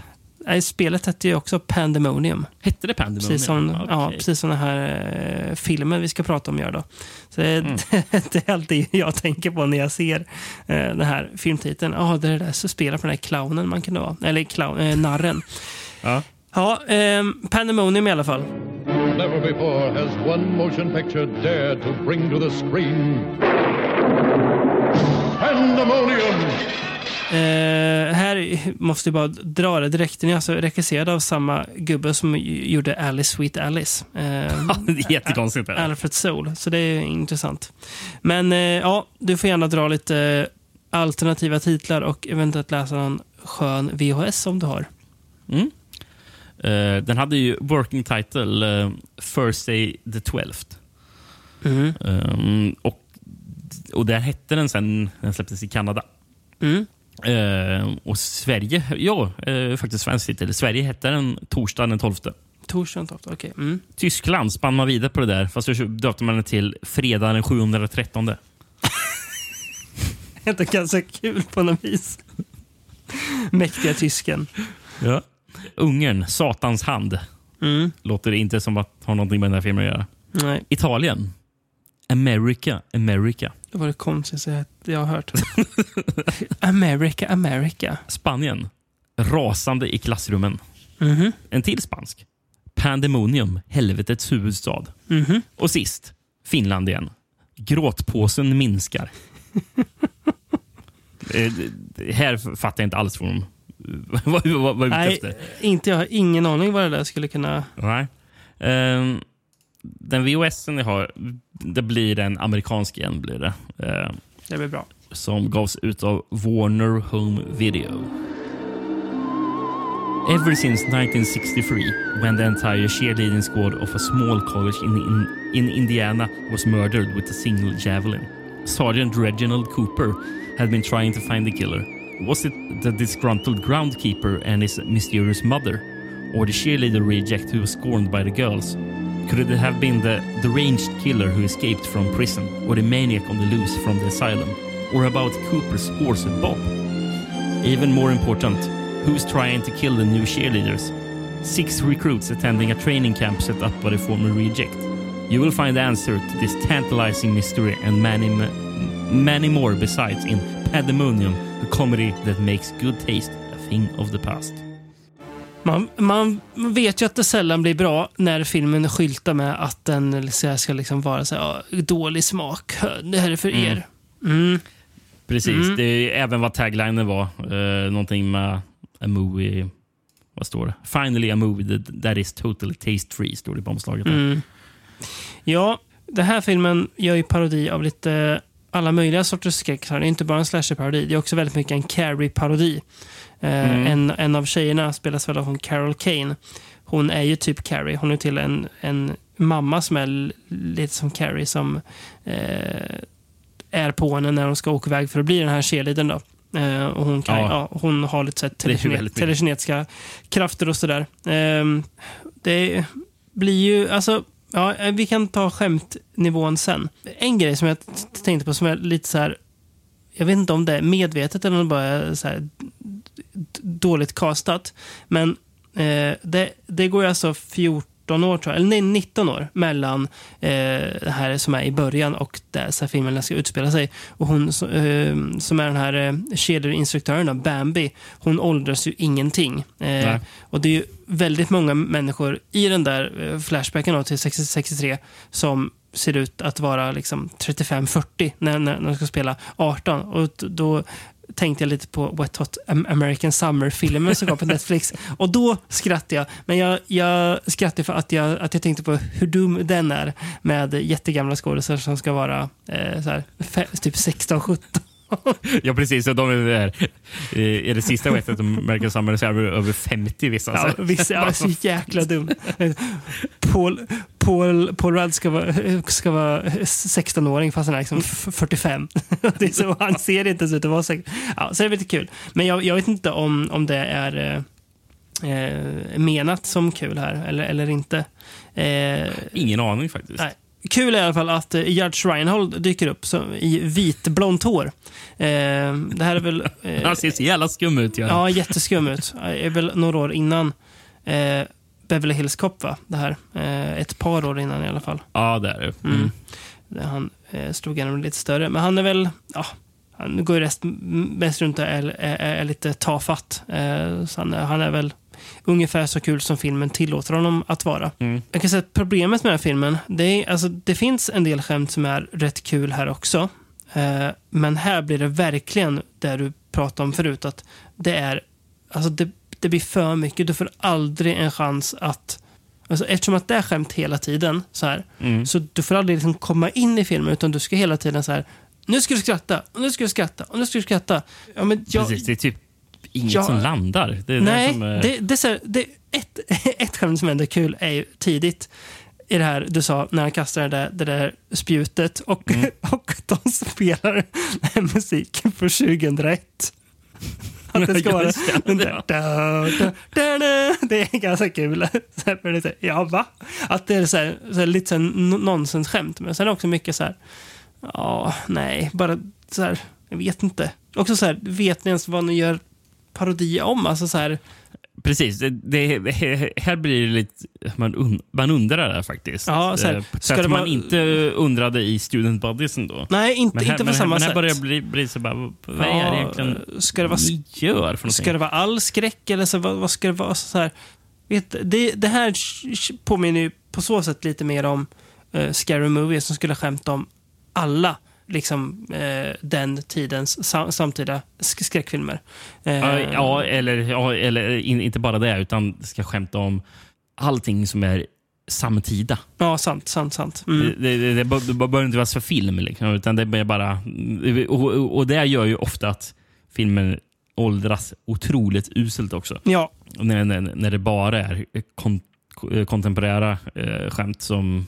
precis. Eller så ofta känns det som att det inte är skämt ens, utan det är bara en referens. Mm. Och referenser är väl inte kul Nej, i sig bara? nej det är vi inte. Eh, bara, ja, det, det, det, oj, här får ni se någonting som ni känner igen. Mm. Man bara, ja. Ja. Jag kommer att tänka Ja, på nej. någon, någon gång, det här var ju för några år sedan, när du fick för att du skulle testa att se lite gamla avsnitt av Saturday Night Live. Och du sa att det går inte att kolla på. För att Ja. allt man skämtar om är ju bara samtida referenser och det har ju åldrats så extremt dåligt för ingenting är liksom tidlöst. Eh, Ja, precis. Det, det, det, det var ju typ otittbart Ja, precis. På, Eh. på, på, på mycket av det där. För det, var, ja, det, alltså, och, och, och, och det är ju också... Det var ju ofta rätt så obegripligt också eftersom Mm. det, det, det är lite svårt om man ska prata i ett avsnitt från Saturday Night Live från typ 80, 84 skämtar om någon senator. Bara, Va? vad, vad är det här Vem, någonting? vem sa du? Ja, precis. Rik, riktigt så är det inte, här, men det, det drar Nej. lite åt det här liksom, hå- hållet ibland. Och jag, jag, tycker inte, alltså, jag ska inte säga att Pandemonium är en o, otittbar film. Den Nej, har, den har grejen vissa gre- grejer som är lite så här, mm, men helheten är ganska... Alltså, Det, det är det som är lite konstigt med mitt hur jag ska summera vad jag tycker om filmen. är att Mm. För det finns flera, eller vissa av de här filmerna som jag gillade mindre än den här. Som Mm. jag kanske egentligen tog med mig något skämt mer från. Mm. egentligen. Mm. Eh, men som jag tittar fram, framför mig på anteckningar och det står min kategori bra skämt. Jag har inte skrivit någonting. Jag, jag, jag, har blankt där. Men det fanns ändå alltså, vissa delar i filmen som jag ändå gillar. Det är bara att jag inte kan poängtera egentligen. Nej. Eh, Men, eh, och, och, och det är mer att jag, jag gillar flera av skådespelarna. Mm. Och, och jag tycker att... eh, Alltså, Även fast jag inte kan liksom, just nu så här bara komma på oh det här var jävligt roligt när jag gjorde det. Men mer, mm, alltså det, alltså Judge Reinhold är charmig och han, Ja, han, han är ändå kul att titta på. För, han, jag, han. för, Han jag, är för ju- jag, tycker att han, mm. för att, han- jag tycker han gör bra i sin roll. Ja, han, här. han, han har ju någon, alltså någonting som gör att han sticker ut lite grann. Alltså, mer än de andra. Carol Kane är också ganska precis. kul. Ja, precis. Jag tänkte säga att just Carol Mm. Kane gillar jag också här. Mm. Jag, jag tycker hon är bra. Är bra. N- när spelade hon in When a stranger calls? Jag tror det. Jag tror den är från 81. Eller 80, tror jag. Någon gång. Är det där? Det är från Ja. några år innan. va? Ja. Mm. Och sånt. Och sen så har ju hon också varit innan i eh, Dog Day Afternoon, är ju Carol Kane med. Just det. Mm. Apropå When a stranger calls. ehm, Dana Caproff har gjort soundtracket till filmen. Mm. Eh, och, och även gjort eh, soundtracket till uppföljaren When a stranger calls back. Mm. Som, som, jag, som jag har hört ska vara ganska bra. Ja, det, det är en film som fan, här, här vill jag ju se. Jag, Mm. jag visste faktiskt inte att den fanns. Nej. Den är Eh, ju... Ja. Jag har hört att den ska vara bra. Jag tycker... Mm. Nej, men det, sen, så har vi också, för, förutom just Carol Kane och um, Judge Reinhold, så har vi ju ehm, Phil Hartman också. Mm. Eh, för det, det är flera eh, skådespelare i filmen som är från den här komedigruppen The Groundlings. Mhm. Eh, vi har även, eh, vad, heter han nu, eh, Paul Rubens. Han som är mest känd för att spela Pee-Wee. Mm. Just det. Han är, Eh, ja, han är ju, och- han är ju pol, eller typ State Trooper eller nå- någonting i den här filmen. Något Mm. sånt där. Ja, men precis. Eh, Och både han och Phil Hartman var ju från den gruppen och några Mm. andra skådespelare som också är med i filmen. Vem, Och, och, vem, vilken karaktär är Phil Hartman då? För mig som har dålig koll. Eh, Phil Hartman spelar ju... eh, han, han är ju en reporter som dyker upp här i filmen. Okej. Mm. Men och, kanske det också har att göra lite med att det var så många komiker som kom, alltså, som hade den här sketchbakgrunden. Men att, eller att filmen känns väldigt sån här sketchig. Liksom. Alltså Mm. SNL-sketcher nästan. Mm. Eh, eh, och ja, Phil Hartman han var ju med i SNL från 86 till 94. Mm. Och hade nog haft, kunnat haft en lång komikerkarriär efter det också. Men Det är han som är Phil, Phil Hartman. Den här sjuka... han som dog så sjukt. Ja, hans eh, fru sköt honom i ansiktet. Ja, hon var ju så. helt... eh, Ja, hon var ju helt... Ja, hon, det, det var väl verkligen att hon var in, in i en psykos. Eh, och, och bara, och bara sköt honom. Eller var det inte riktigt så kanske? Alltså hon, alltså hon gick på, på antidepressiv medicin gjorde hon. Ja. Eh, och hade kommit hem eh, en natt från en kväll när hon var ute med vänner och druckit alkohol tillsammans med den här Mhm. medicinen. Och, Just och, det. dragit, och dragit kokain också. Mm. Och, det där, och sen så tror jag att de bråkade när de kom hem. Och Sen så gick han och la sig och sov. Och Då så tog hon Mm. pistol och sköt honom tre gånger. tror jag var. Fan. Det var så här, ja, det är riktigt, riktigt sjukt. Mm. Eh. Nej, för jag minns ju, han är ju med i, eh, han är ju med i Simpsons som han är som eh, Troy McClure, va? Mm, ja, det är väl filmen. karaktären. Det, är- det, det, det är så, det är där jag känner honom ifrån. Just ja. ja. Och han eh, namedroppas också i eh, låten Fake ID av eh, bandet Joyce Manor. Kan man Det, gör han. det, var det, det var det första jag eh, tänkte på när du sa Phil Hartman. Det är det enda jag fick. började Det är nynna. allt jag förknippar med Phil Hartman med nu.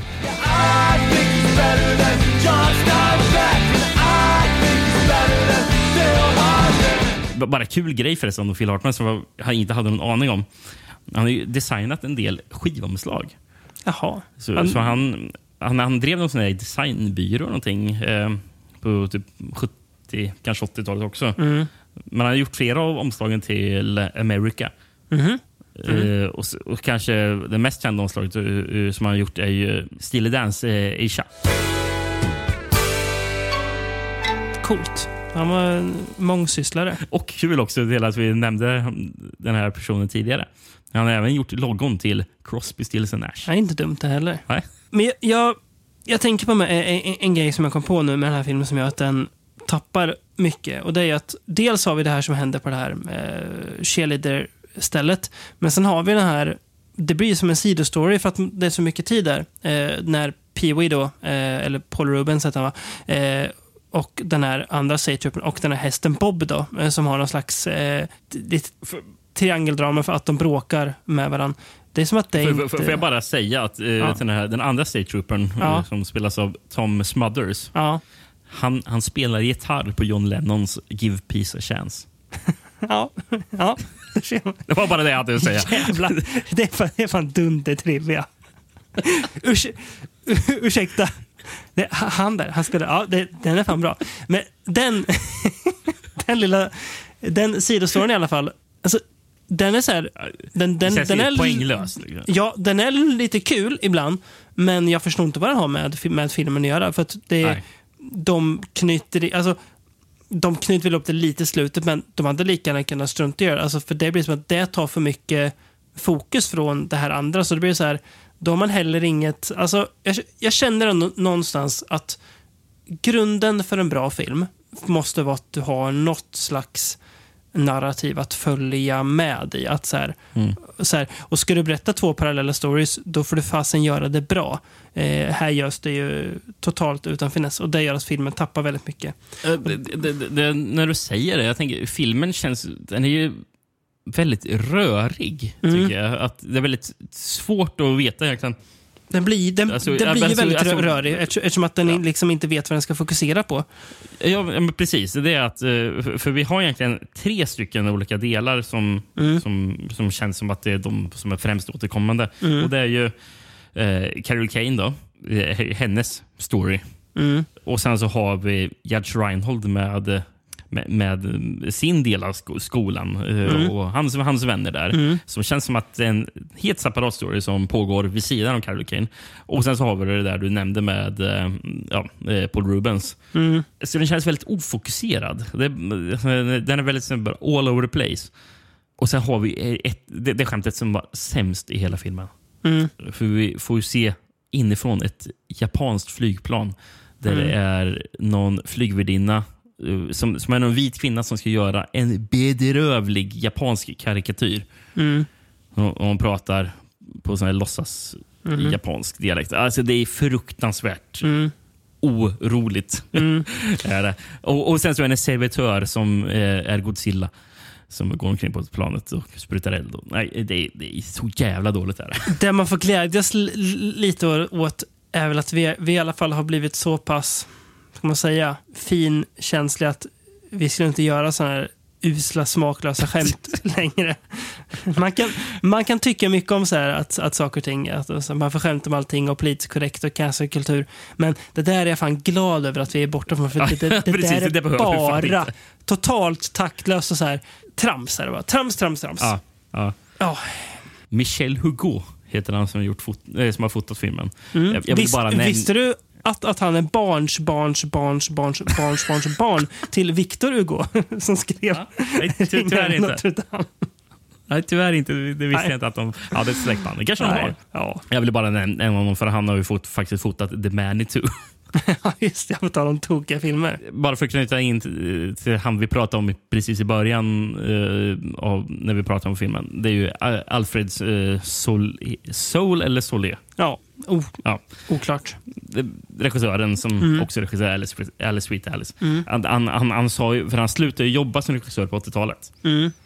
Eh, och för han var sån här less på Hollywood. Eh, och han, han gillade inte alls att jobba som regissör i, i Hollywood-systemet. Nej. Eh, gjorde han inte. Eh, Och han har ju sagt att han ångrar att han inte stannade kvar i sin hemstad och fortsatte göra film Mm. utanför Hollywood. Mm. Eh, och, han namedroppade just George, eh, George Romero Mm. som exempel på en sån Mm. person som han egentligen skulle vilja jobba va- som. vara Eh, som, Ja. Mm. Alltså, det var smarta, som Mm. George Romero gjorde det smart. Mm. Och Han nämnde också John Waters. eh, Mm, det, som Som, Mm. jo, jobbar på det sättet. Eh, Men han slutade inte jobba inom filmbranschen dock. Jag vet inte riktigt varför han stannade kvar om han var så trött på det. Men han kanske bara inte klarar pressen som regissör i, i, i, i, Hollywood. Men han, han fortsatte jobba som production designer istället Mhm. på film. Mm. Han, eh, han stod ju som production designer på hela Veronica Mars tv-serien. Oj! Det är, det är otroligt oväntat. ja, det var väldigt oväntat. Alfred Ja. Soul eller Solé. Ja, okej. Och ja. även production designer på Wishmaster 2, Evil Never Dies. Fina, fina Wishmaster 2. Eh, en, när Andrew Divoff fortfarande var med som Wishmaster. ja. Ja, japp. Ja, ska vi gå vidare till mer, mer trams då? Ehm, Det kan vi göra. Mm, vi håller oss kvar 1982 eh, och vi ska prata om en film som kort och gott heter Wacko. Wacko, wacko, wacko. At last, a motion picture made by, for, and about people just like you and me. Hade working title The Last Horror Show. Mm. Brasilien, Wacko, en galen komedi. Tyskland, Wacko, stället skakar. Ja. Den här är konstig. Mm. Eh, Fi- Filippinerna, Crazy Doctor in Love. Jag gillar den ändå. Ungern, den här är märklig. Mm. Gräsklippare och halloween, eller jag vet vem du klippte i benet förra året. Ja. Det, må, det, intressant, det måste ju alltså vara någon nysläpp som de gjorde efter Jag vet vad du gjorde förra Det sommaren. måste, det måste det vara. Så den kan ju inte vara från 80-talet den titeln. Fan, varför gör man, Om inte de förutspådde den filmen. varför gör man nysläpp på Wacko för? Ja, det är, det är ju väldigt bra fråga. Ja. Men här, här är faktiskt roligt. Jag har en svensk VHS på den här. ja, du har det. Och filmen Ja. hette Wa- Wacko då, eller?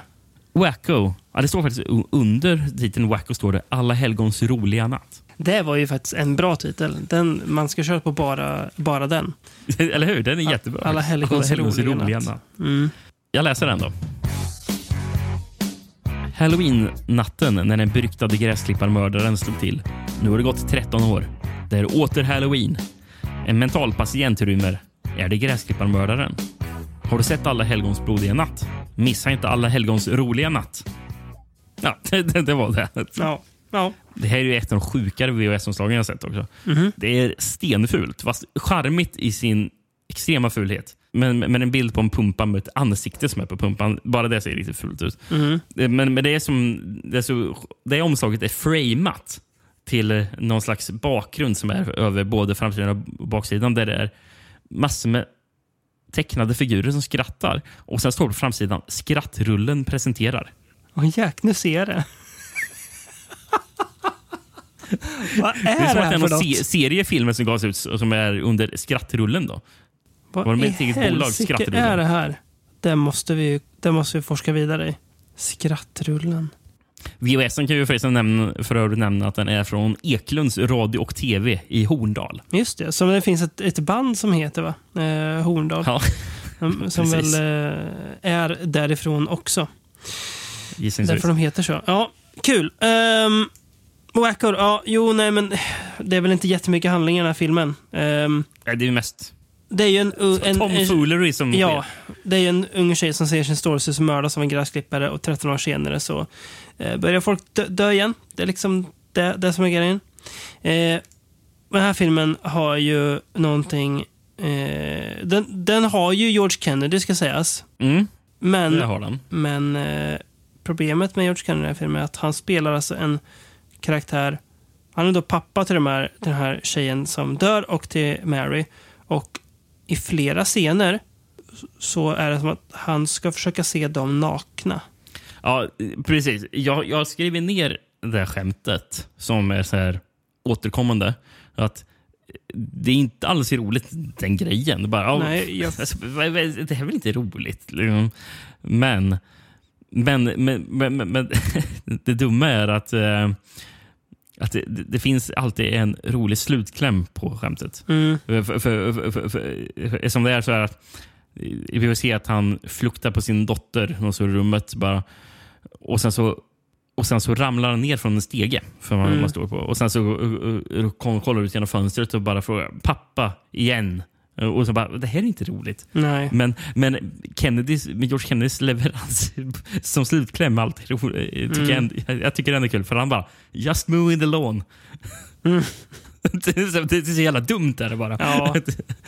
men, men, men det är så bara, upp, hela uppbyggnaden av skämtet är inte roligt, Mm. men bara just den grejen är Mm. ro, rolig. Då är det, då är det liksom att han lyckas ändå leverera det snarare än att skämtet är kul. Och det ser, så här, Ja, men det, det, det är så synd att man inte hade kunnat gjort något roligare med det. Ja, precis. Eh, än att Mm. bara haft den, den repliken. Ja, men det är märkligt. Det, det, det är ju roligt förresten att George Kennedys eh, karaktär heter Mr Dr. Graves.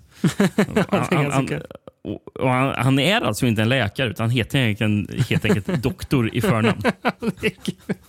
det är kul.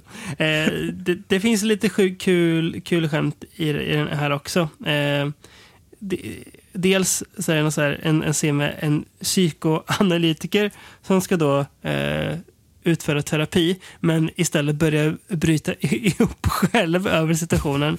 Sen är det kul, eh, vi får följa en, en polis också då, som ska utreda det här mordet. Och så är det en scen när han åker bil och och så får vi höra, får vi höra hans här, hårda livshistoria. Fast han säger no, that, that wasn't real, real what happened. Och så, och så börjar han berätta någonting annat.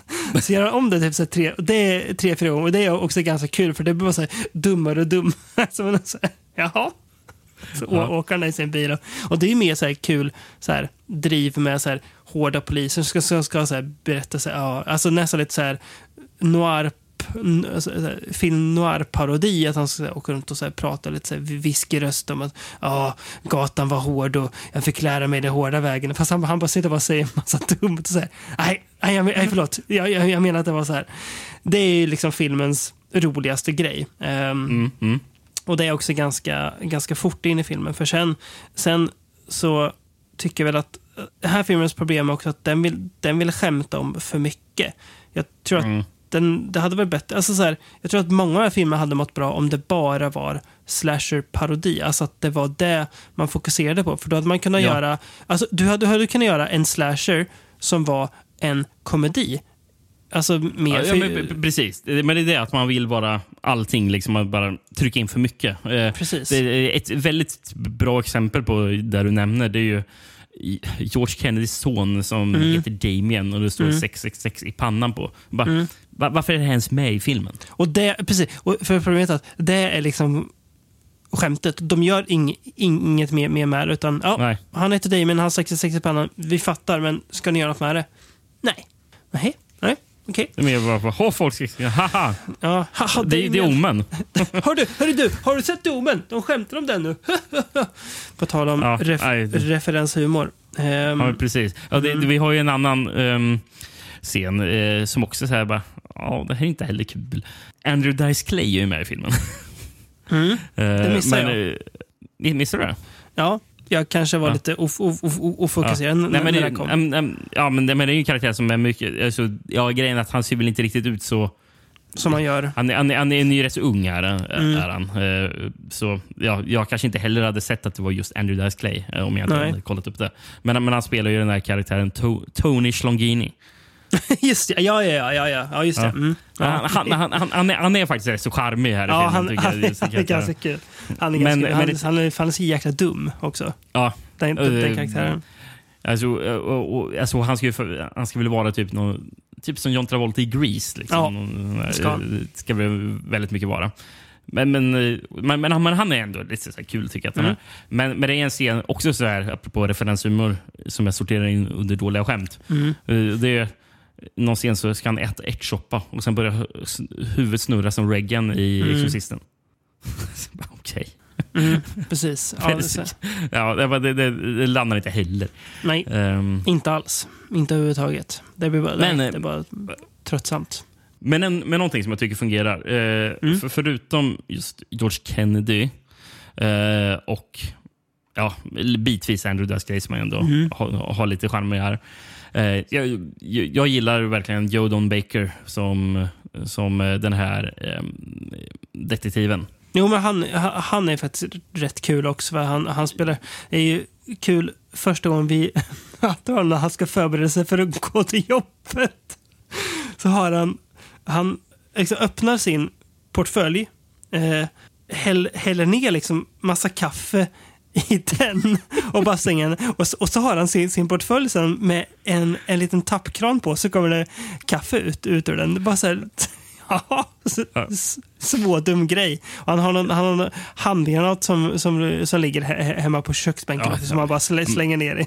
Ja, men han, han skulle ju verkligen vara den här härjade polisen som har Ja. jagat efter en mördare. Ja, och, och, och, och, han, och han gör det så bra, för, han, för hans leverans är klockren. Ja. Eh, Faktiskt är han, han, han, han, han, kör all in på den där, just den Han är rollen. rolig. Mm, gör han. Och, och, och de gör ju en, sån här grej med att han är ju så, orakad och alltså, han ser ju bara härjad och sliten Mm. ut. Han, han, han jobbar för, för länge på den där grejen och har aldrig kom, kommit till ro. Och, och eh, tidigt när vi får se att eh, eh, den här, när har rymt från mentalsjukhuset Mm. så kommer ju eh, Joe Don Baker och pratar med någon av de unga poliserna och säger att han, han, han börjar prata om de hemska minnena från The Lone Mower Killer. Mm. Eh, och, och då säger han så här, Joe Don Baker. I, I was four when it happened. I wouldn't sleep until the murderer was brought to justice. Och, och, och då är det ju, så är det någon läkare som säger You mean you haven't slept in 13 years? Bara, "Va- det, det stämmer inte. Vadå? vadå? Han är inte 17 år. Jordan Baker. alltså, alltså, det, filmen spelades in i Jordan Baker här 46 år gammal. Och de har sminkat honom och så här, stylat honom så han ser ut lätt över, över 50 i- sin härjade ålder. Bara, Han är inte 17, men, men bara, you haven't slept in 14 years. Och Jordan Bakers svar på den är också konstigt. Bara, I'm 31 years old doc. You tell me.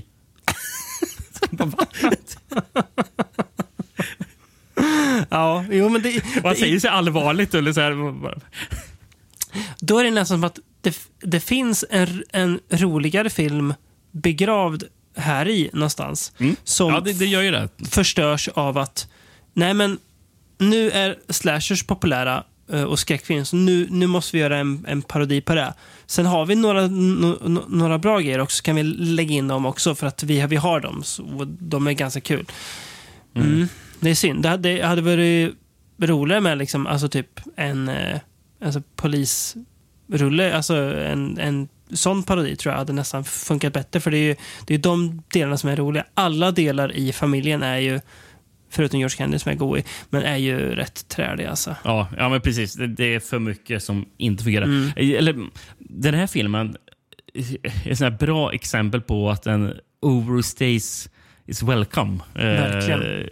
Eh. För det var ändå eh, så kanske i alla fall en halvtimme in i filmen så jag tyckte bara, det här, jag gillar det här ändå. Mm. Eh, men sen så börjar den bara puttra på. Och till slut så bara, det här är inte alls kul. Men eh, det är så här och det är väl att det, det blir för mycket av det. Mm, det det. Men till en början så kände jag bara, men det här, det här är någonting som jag gillar. Mm. Men sen, blir det bara... Det, land, det landar inte riktigt. Ehm, ehm, tyvärr. Nej, Men det blir, det blir i, trött, i, slu- tröttsamt. i, i slutet av filmen har vi en väldigt kul grej också. Mm. Ehm, för, då, för, för då kommer det att filmen har slutat och helt plötsligt så, kom, så filmar de från något kontor och då kommer George Kennedy och det är en röst som presenterar honom eh, med hans riktiga namn. Så då bara, ja ah, det är George Kennedy som ska bara prata med, med, med tittaren. Mm, mm. Och då säger han, Ladies and gentlemen, we made fun of a lot of things during our show. Some of which, under other circumstances, would not be fun at all. One very serious point. Lawnmowers do not kill people. People kill people. Han levererar så här. Så Japp. Deadpan gör han. Ja, verkligen. Och det är det, det är det som gör att han blir kul. Men annars så tycker jag att det är liksom... Hela, alltså hela den här mordgrejen, är, den, den har jag nästan glömt redan. Eh, det är lite Mm. kul när man... Vi kan ju spoila vem som är mördaren, tänker jag, i den här filmen. Eh, för det är ju då Joe, Joe Don Don Baker Baker. själv som är mördaren. Och hans, hans, hans motiv är kul. Hans motiv är att ja, men, jag sa ju att mördaren skulle komma tillbaka. Titta här. ja. Bara, bara för att prove a point. Ja, ja. Så det är, det är faktiskt ganska kul att det är han som är mördaren. Eh, för att då blir det så här, ja, ja, ja. Eh, kul motiv. Det är ju faktiskt regissören Graydon Clark som eh, Mm. är mördaren i Pumpamasken som man får se. Ja, okej. Mm. Han har gjort eh, såna här eh, kattkräxen vi har pratat om för jätte, jätte, jättelänge sedan. Uninvited. Yes, den som är på en, eh, en båt va? Ja, det är det va? Ja, någon sån här katt, eh, mutant-katt eller något sånt där. Så. Mm. Eh, Sen har jag även regisserat eh, Without Warning Mm, just det. och eh, Joysticks. Joy, vad, är det, vad är det för mäktig film? En någon 80-tals komedi tror jag att det är. Joysticks. Mm. Låter goigt på namnet. Ja, men den, den vill jag se. Den har haft eh, Mm. eh, siktet på ett tag faktiskt.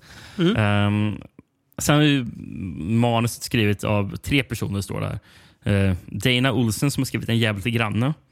Mm. Eh, Michael Spond som bara har varit skådespelare, så den enda film han skrivit. Och Jim Coof som året innan den här skrev The Boogans. Ja, Spökfilmen. Eh, filmen. precis. Eller nej, det är fan inte, det är inte spöken. Det är någon jäkla underjordisk spöken? grej. Nej, man, man, man tror att det är det. Man tror att det är heter så. spöken, just det. Ja, nej, det är någon Ja. eh, grej, grej som lever nere i, någon, i, någon, eh, i en grotta.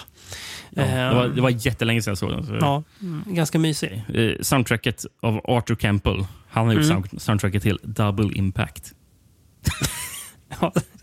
ja, Märklig vändning i hans karriär. det får man verkligen säga. Ska vi prata om något som inte är så mysigt kanske? Gå till det som är minst roligt, eller? I Ja, eh, och det är ju lite ögonfallande med tanke på vem det är som har skrivit manus. Men det, det kommer Ja, vi till. Ja, jag, jag trodde ju på grund av att det kanske skulle vara den mest roliga, men det, ah, Exakt, exakt. Eh, nej, 1982 hittar vi också då eh, Natural Lampoons Class Reunion. From the makers of Animal House, National Lampoon's Class Reunion. No class has less class than this class. Coming this fall from ABC Motion Pictures and 20th Century Fox. Det är Mm. viktigt, viktigt att man får med National Lampoons Class Reunion, tycker jag. Eh, för det är Eh, någon slags stämpel på att eh, förutom Vacation-filmerna så är väl inte National Lampoon dit man går för att ha kul generellt. nej, det brukar inte vara så. Eh, konstigt att de lyckades landa med en film där. Mm. Först och främst ska vi inte blanda ihop den här filmen med den finska filmserien Class Reunion. Som verkar vara rent bedrövlig. Varför har vi inte sett de, de, för goiga finska åter, återträffsfilmer? Ja, nej, de är- så jävla dåliga. Den, den tredje filmen kommer i år. Som regisserades av Mm. vem då? Renny Harlin. vet du vad du ska säga? Aki Kaurismäki. ja, det hade också varit oväntat. Nej. Ja. Men, ja, men det är ju det är Renny Harlins första finska film sedan 80-talet om jag förstod det korrekt. Mhm. Nu kommer han tillbaka för att göra en... Alltså jag kollat upp recensionerna av den här filmserien verkar ju riktigt hemsk. Verkar. Som jag tror är baserad på någon dansk film eh, också. Jag är inne och, eh, och kollar li- lite nu. Så här, eh, Class, det finns ju jättefinns någon, någon tysk film som, är, som heter Class Reunion 1.0. Klassentreffen 1.0. Regisserad av Till Schweiger. Där han också spelar hu- huvudroll. Ja. Klassentreffen.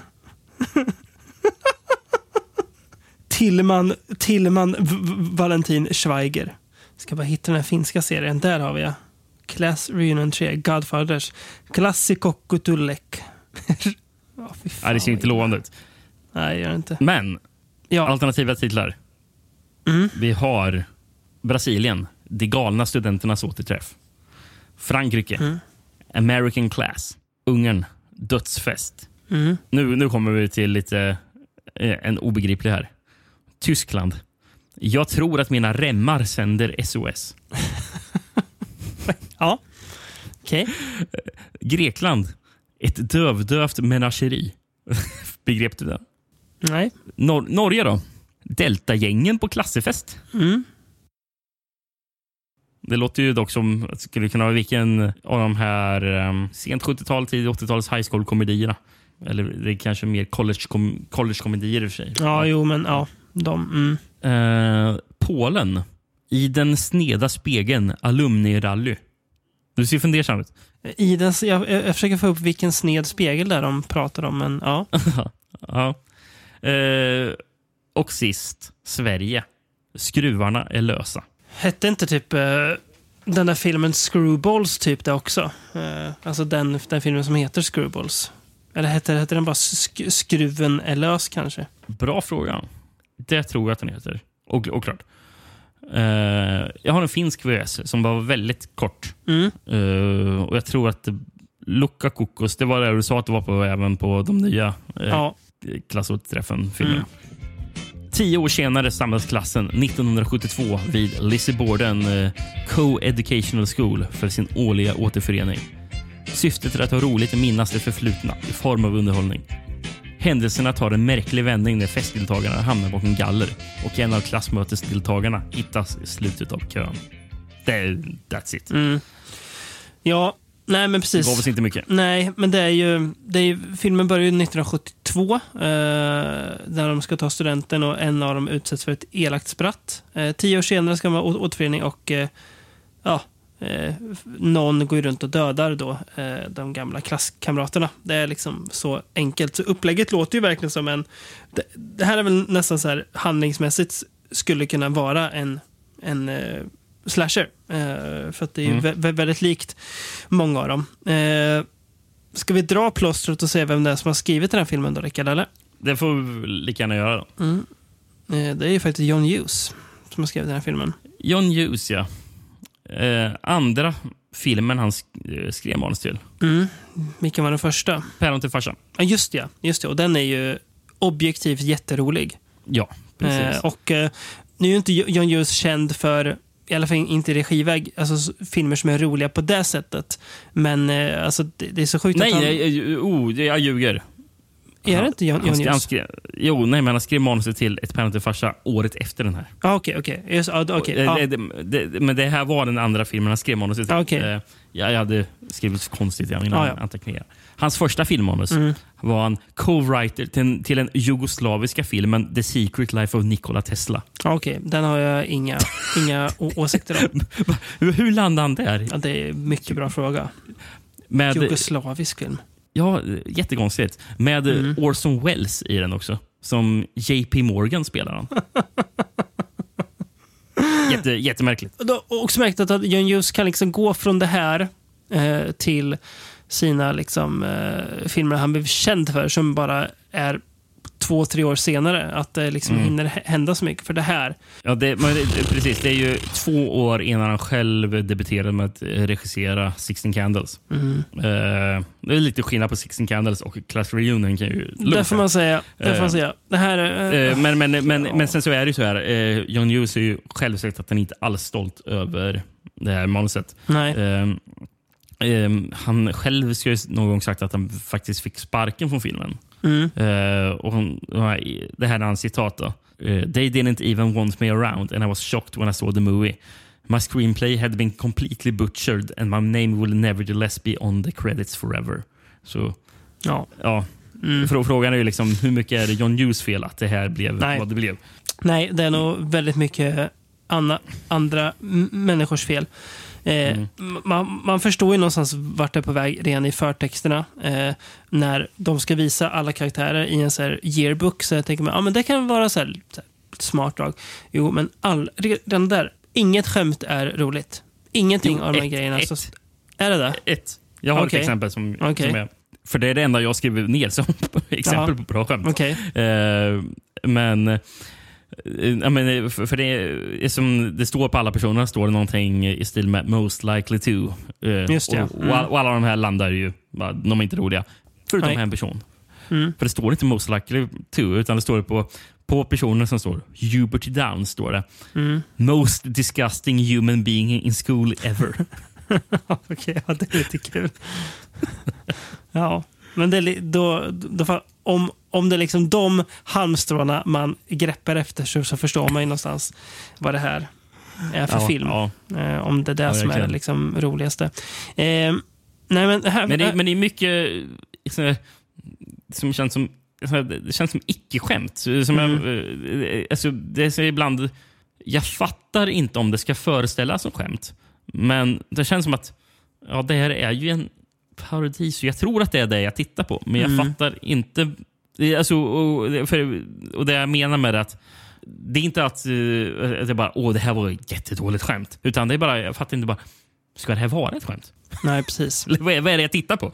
Det, det är mycket så i filmen. Mm. Sen är det, den här filmen är ju ver, verkligen ett exempel på när de skämt som är, de har åldrats så fruktansvärt dåligt. Alltså, alltså extremt låg nivå på skämten. Det är så här, det här och också så glad att man ändå har eh, tagit steg från att det är det här man skämtar om. Det är, Mm. Ja, nej, det är...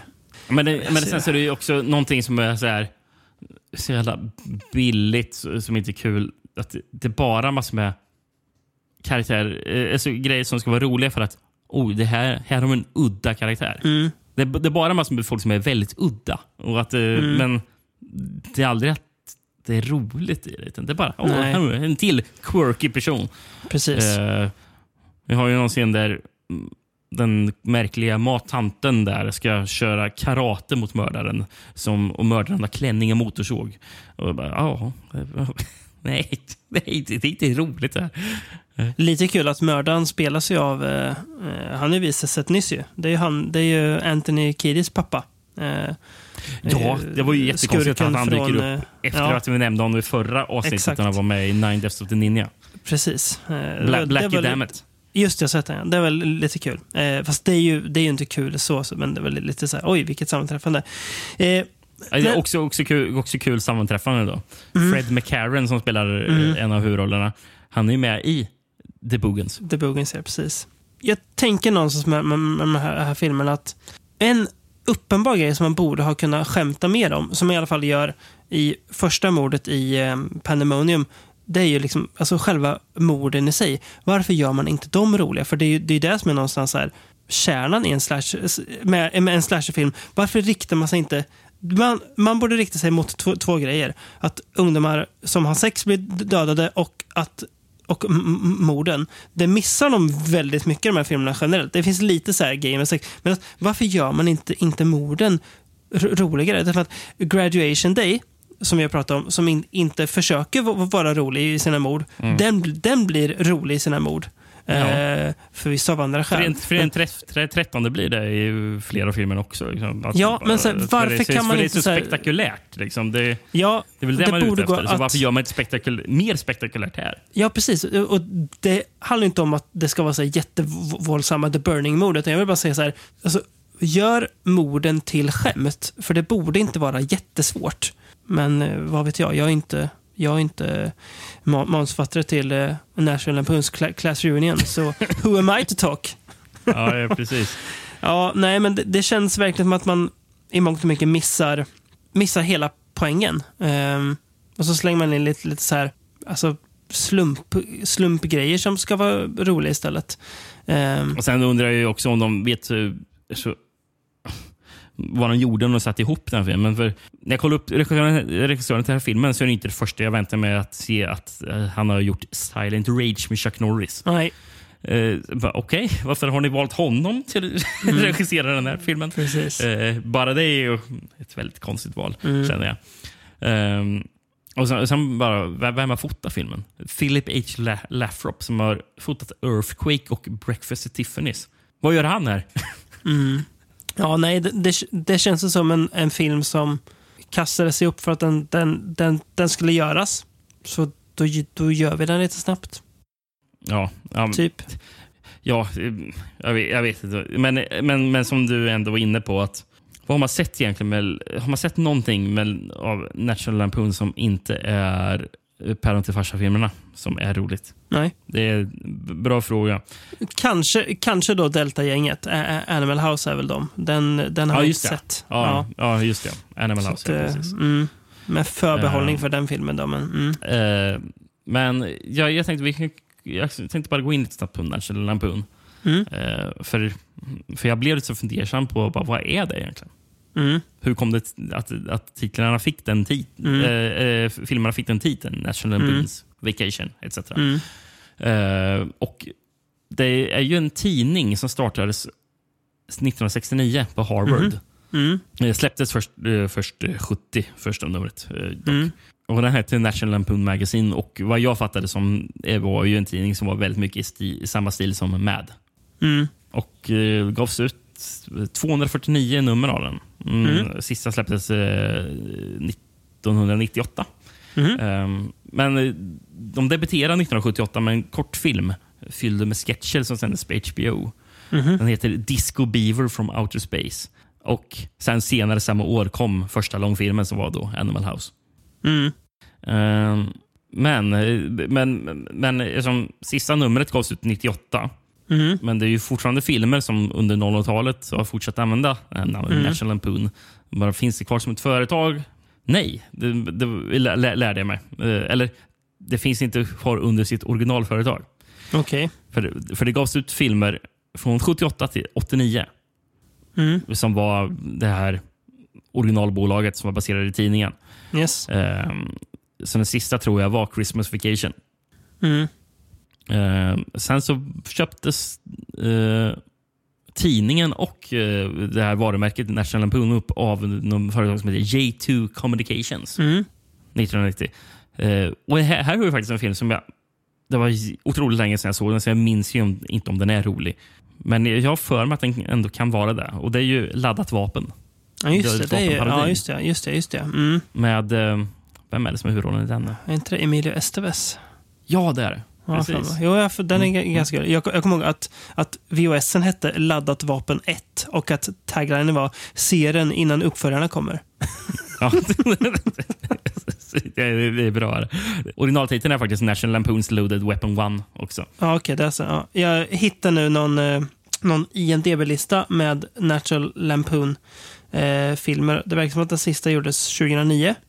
Någon tv-film. Ja, men det är det jag kan komma till. Eh, För Ja, okej. Mm, ja, bra. 2002 Mm. så såldes bolaget igen.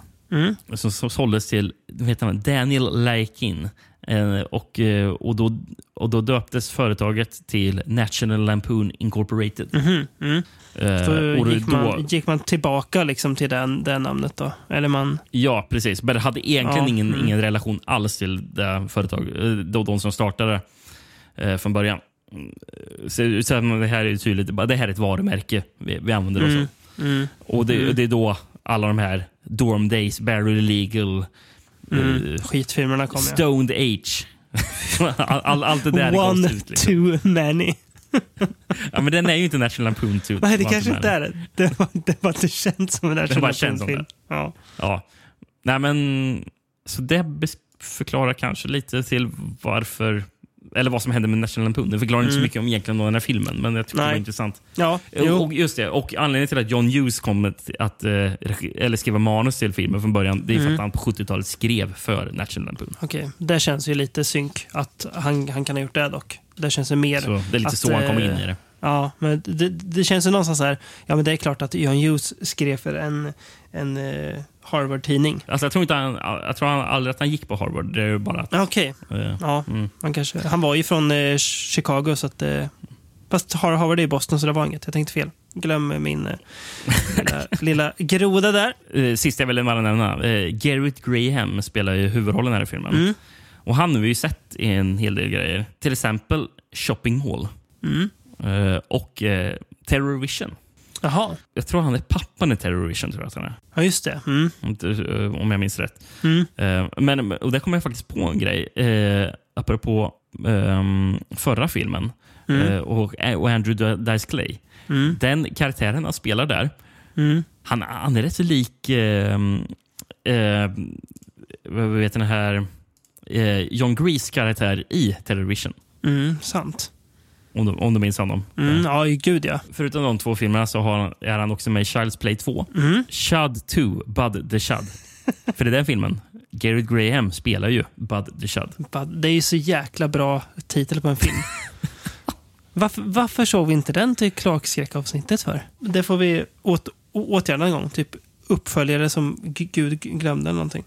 Ja, eh, är vi nöjda med Natural Lampoon och ska gå vidare till något helt annat eller? Ja, nu rör vi oss bort från eh, den här, in, inte slasher-parodin, utan den här stilen av Mm. slasher-parodi kan man väl säga. Eller, det, det, det är knappt att jag vet vad fan vi går till, för det är något väldigt eget. Den har väldigt eget. Vi ska ju till och med bort från eh, USA faktiskt. Eh, åka Ja, över det den stora pölen och landa i eh, Storbritannien. Mm. Eh, och eh, ja, närmare bestämt England då. Eh, och se på och prata om filmen Unmasked Part 25. Som den heter. This is amazing. Don't tell me. You're that guy in that movie, aren't you? Precisely. And after 25 sequels, he's ready to swing out on his own. Jackson's through with special effects. Now he wants the real thing. It's a regular nightmare on Carnaby Street as Jackson goes after every new wave yuppie London underground party going poser in town. Jackson's career is stuck in a rut. And he just can't seem to get out of character. It's an outrageous movie within a movie within a movie. Just your typical love story. Boy's about to stab girl. Boy meets girl. Boy gets girl. It's a hell of a life being a monster. And it's a hell of a movie, being a parody of every slash trash gore fest of the last decade. Hand of Death Part 25. It's more fun than a barrel of body parts. Har jag också AKA-titeln som stod på Blu-ray när jag såg eh, The Hand of Death. S- s- Stod det där. Det är väl den... eller det kanske finns fler titlar. Det finns en titel också som är Hand of, the, Hand of Death Part 25, Jacksons Back. Okej. Mm. Och Frankrike, Herrens hand. Herrens hand. Ja. Det var det jag hade. Men någonting, någonting jag också har. Mm. Jag hittar faktiskt inga andra VHS på den här, förutom en japansk. Åh, Så det är det vi får köra. fy vad härligt. Så sjukt att den här finns med japansk VHS. Eh, Men, men känns också lite samklang. Att, att ja, det finns ja, just en ja, japansk. det gör det också. Då ska du få höra. Om du är en skräckfläkt som vann Grand Guignol-priset på 89 Nej, på 89 17 Aboreates International Fantastic Film Festival. Gjorde du det bra? Ja, tack. Och, grå och gråter och håller händerna omedelbart på axeln. Älskvärd skräck som inte kan sänkas för att sänka drickandet äntligen dök upp. Det är inte Jason från 13 guld.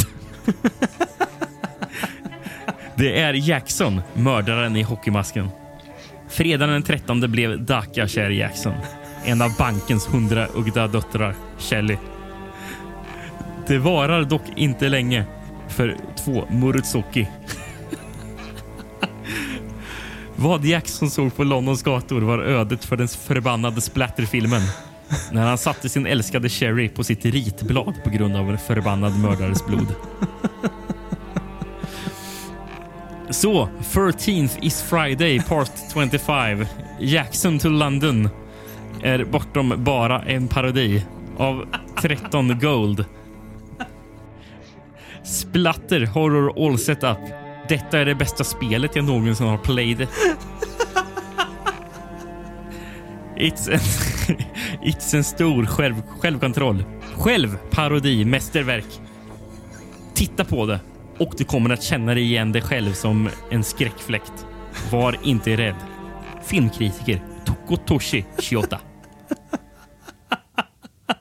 Det är så, det blir så jävla tokigt. Det bästa skräckspelet jag har played. Ja, ja, ja, det är alltid roligt. Där. Åh, gud.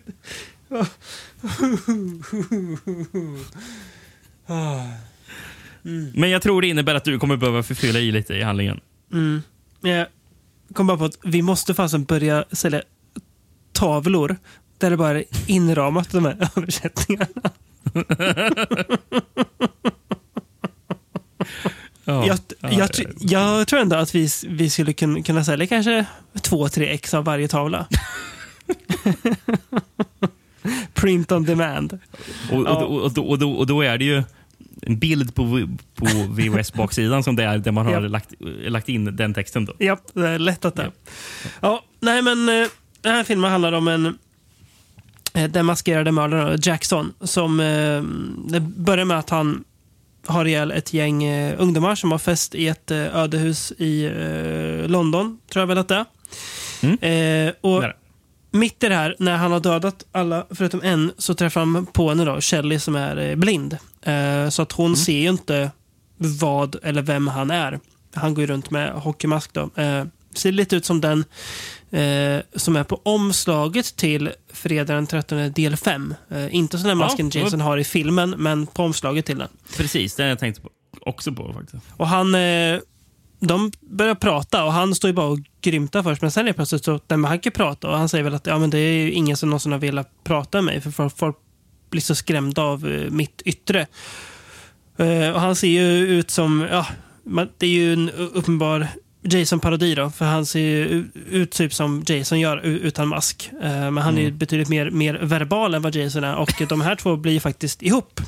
Så de eh, blir tillsammans då och börjar liksom dejta och sådär.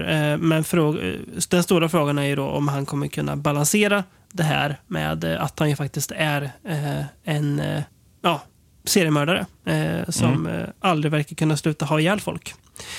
Så det är där filmen, eh, ja, det är ju lite mer sansad eh, sammanfattning av vad filmen handlar om. Ja, ja, ja. Ytterst intressant är att det här är alltså regisserad av den svenska regissören Anders Palm. Som, Mm, som bara har gjort filmer i England dock va? ja, tre stycken vad jag, vad jag kan hitta. Ehm, Dead Certain från 1991 med Brad Mm. Dourif och eh, Murder on Line 1 från 89. Precis. Eh, Så han jobbar också i en ganska kort spann.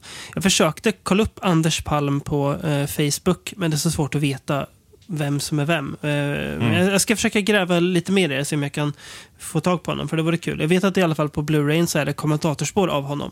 Så att, eh, det är inte att han har gått under jorden helt i alla fall.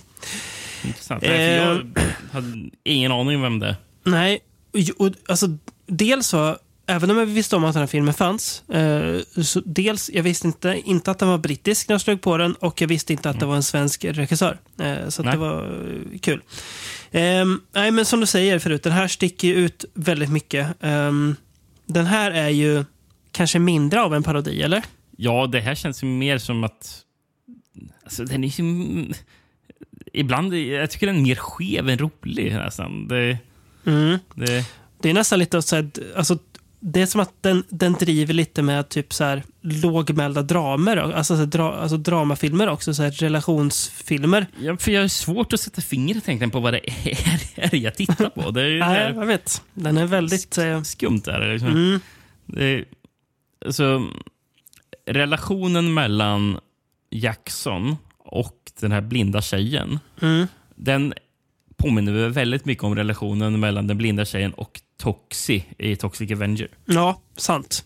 Ehm, Det är väl egentligen samma grej nästan va? mm, du har rätt i, när du säger det. Ja, och- precis. Så, som, som förvisso är också taget från, från Frankenstein.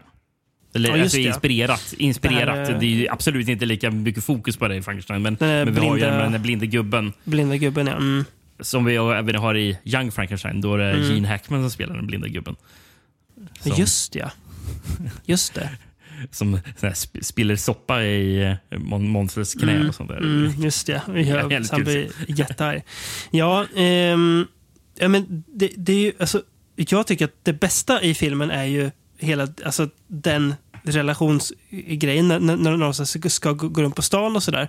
Eh, kul när de går in på någon så här eh, maskeradbutik för att hon vill ju någonstans, hon vill väl visa att nej men det är ingen ingen fara att ha mask.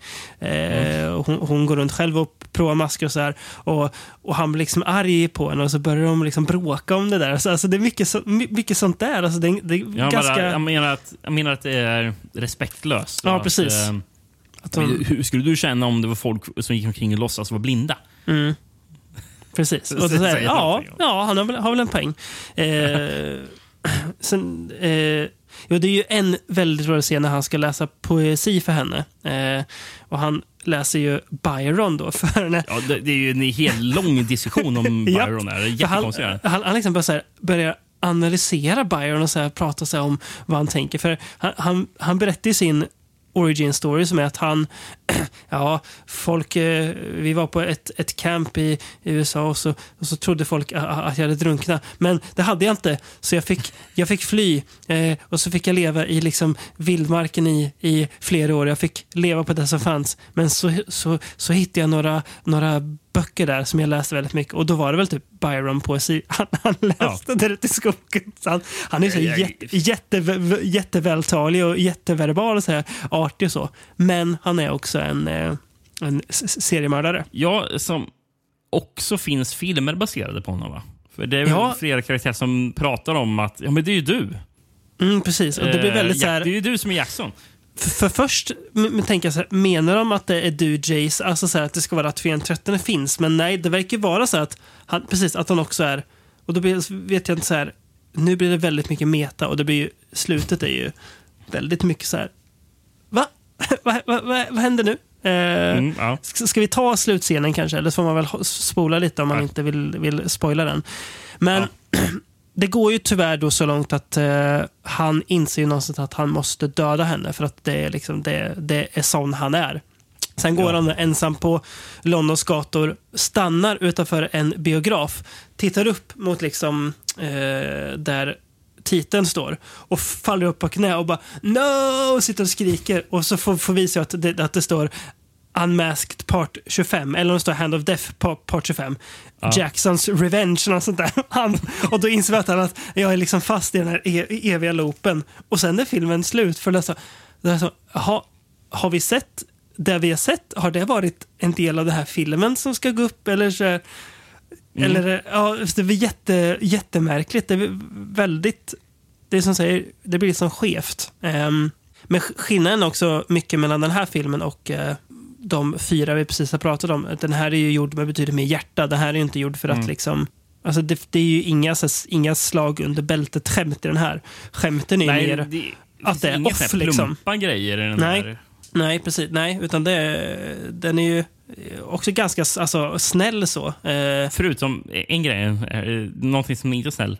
Mm. Den är så jävla våldsam. med. ja, väldigt våldsamma mord är det. Mm. Som jag också bara... Va? va?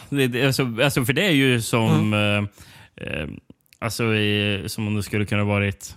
Alltså, alltså, vissa mord, nej, inte riktigt så, men, men nästan i stil med typ The Prowler. Mm. Liksom, Ja. Någon av de grövre Japp, 13. Liksom. men väldigt det, det är så här...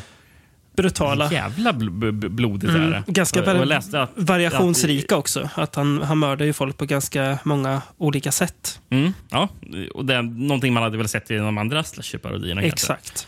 Men jag läste att makeup-effekterna är gjorda av Cliff Wallace och Stuart Conran som Mm. eh, två år innan gjorde effekterna till Hellraiser. Mhm. Så det förklarar kanske Mm. varför det är så kladdigt i Mm. filmen. För att, nu är ju inte Hellraiser säkert jättehög budget på. eh, men jag tänker att det måste ändå varit hög, högre budget än på den här. För den här kan inte ha kostat jättemycket pengar att göra. det tro. Nej, nej, till exempel i, en, i den här en av de sena scenerna eh, då de är på ett party och Mm. det blir en massaker där. Den är ju filmad i eh, Anders Palms föräldrars hem. I, ja, just det. För just det, han, han, han måste ju ha flyttat tidigt till England då. Och, eh, Ja, det känns som det. Ja, han var ju 20, borta. 29 år här när han gjorde filmen. Mm, just det. Mm, så att, ja. ja, nej, men det, det märks att det är liksom en, eh, ska man säga, ja, men nästan så en alltså, det känns i alla fall som att det är liksom gjort av ett gäng vänner, den här filmen.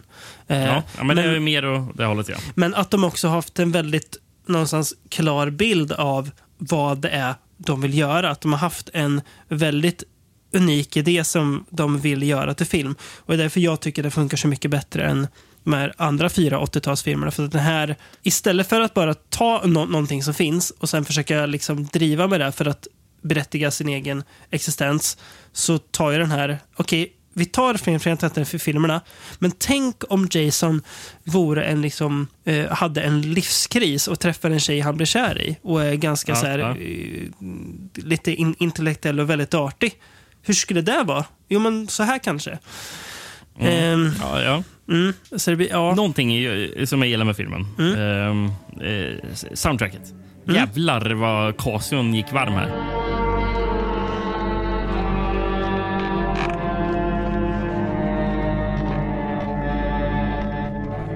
Också riktigt god new, new wave-låt i eh, f- f-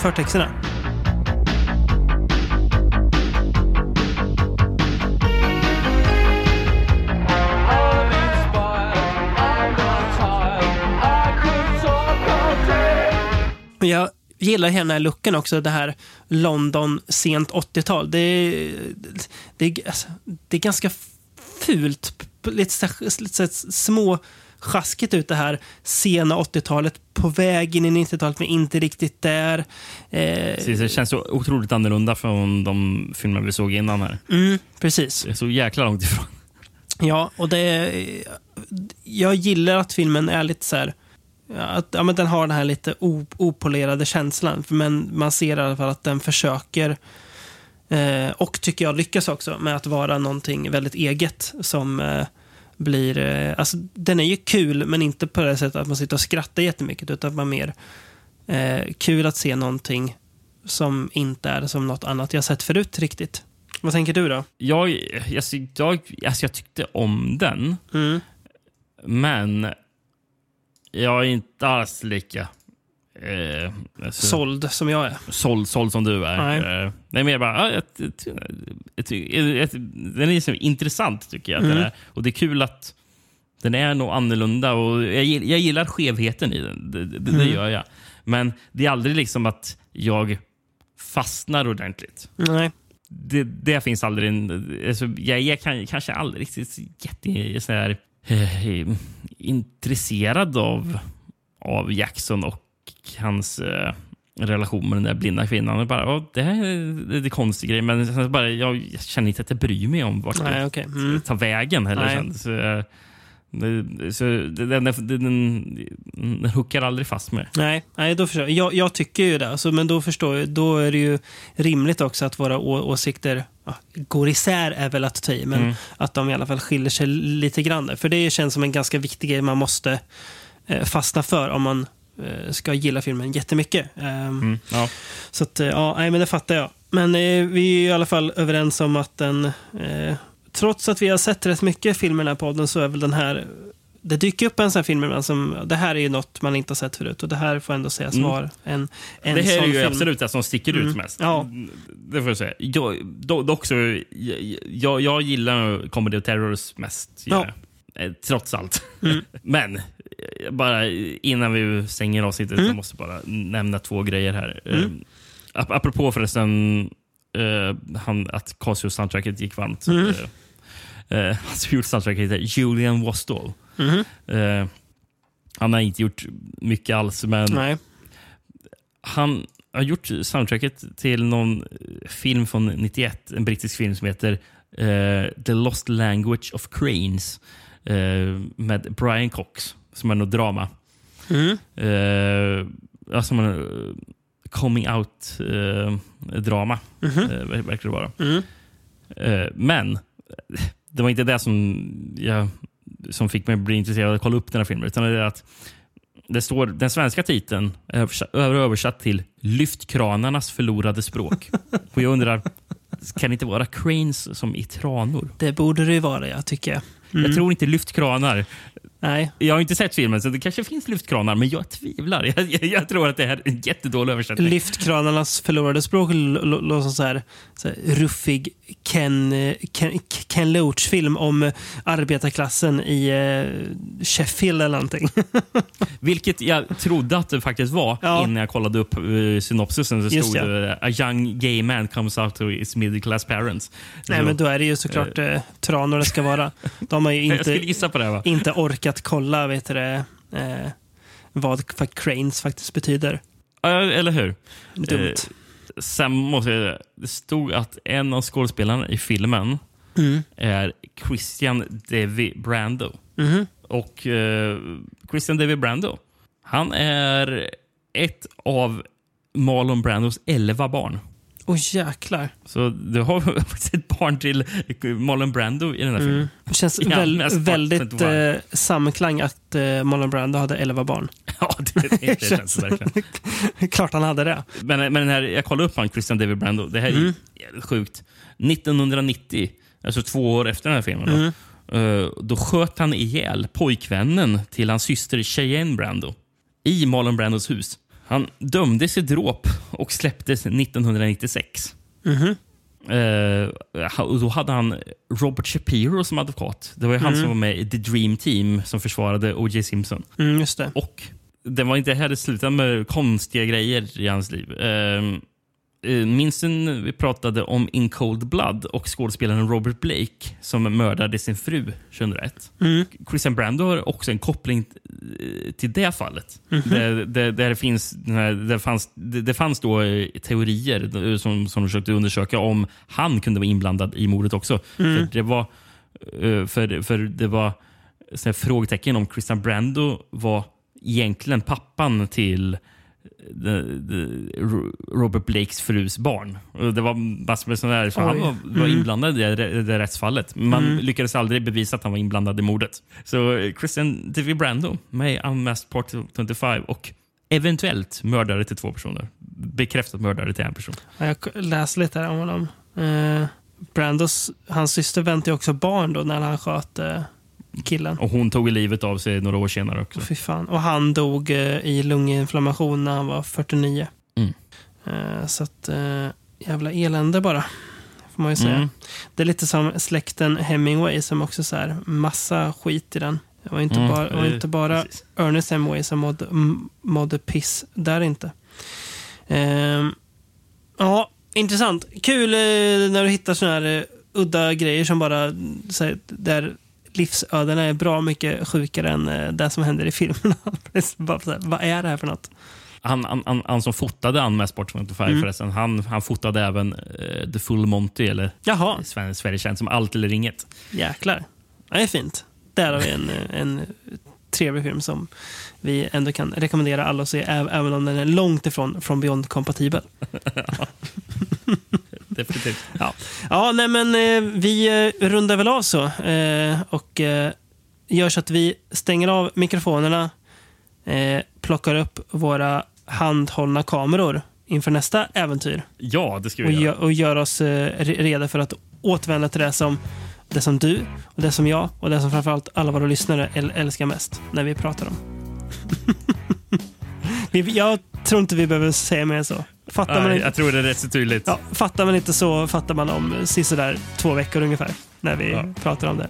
Ja, nej, men vi avrundar där och så säger vi tack för att ni har lyssnat. It's going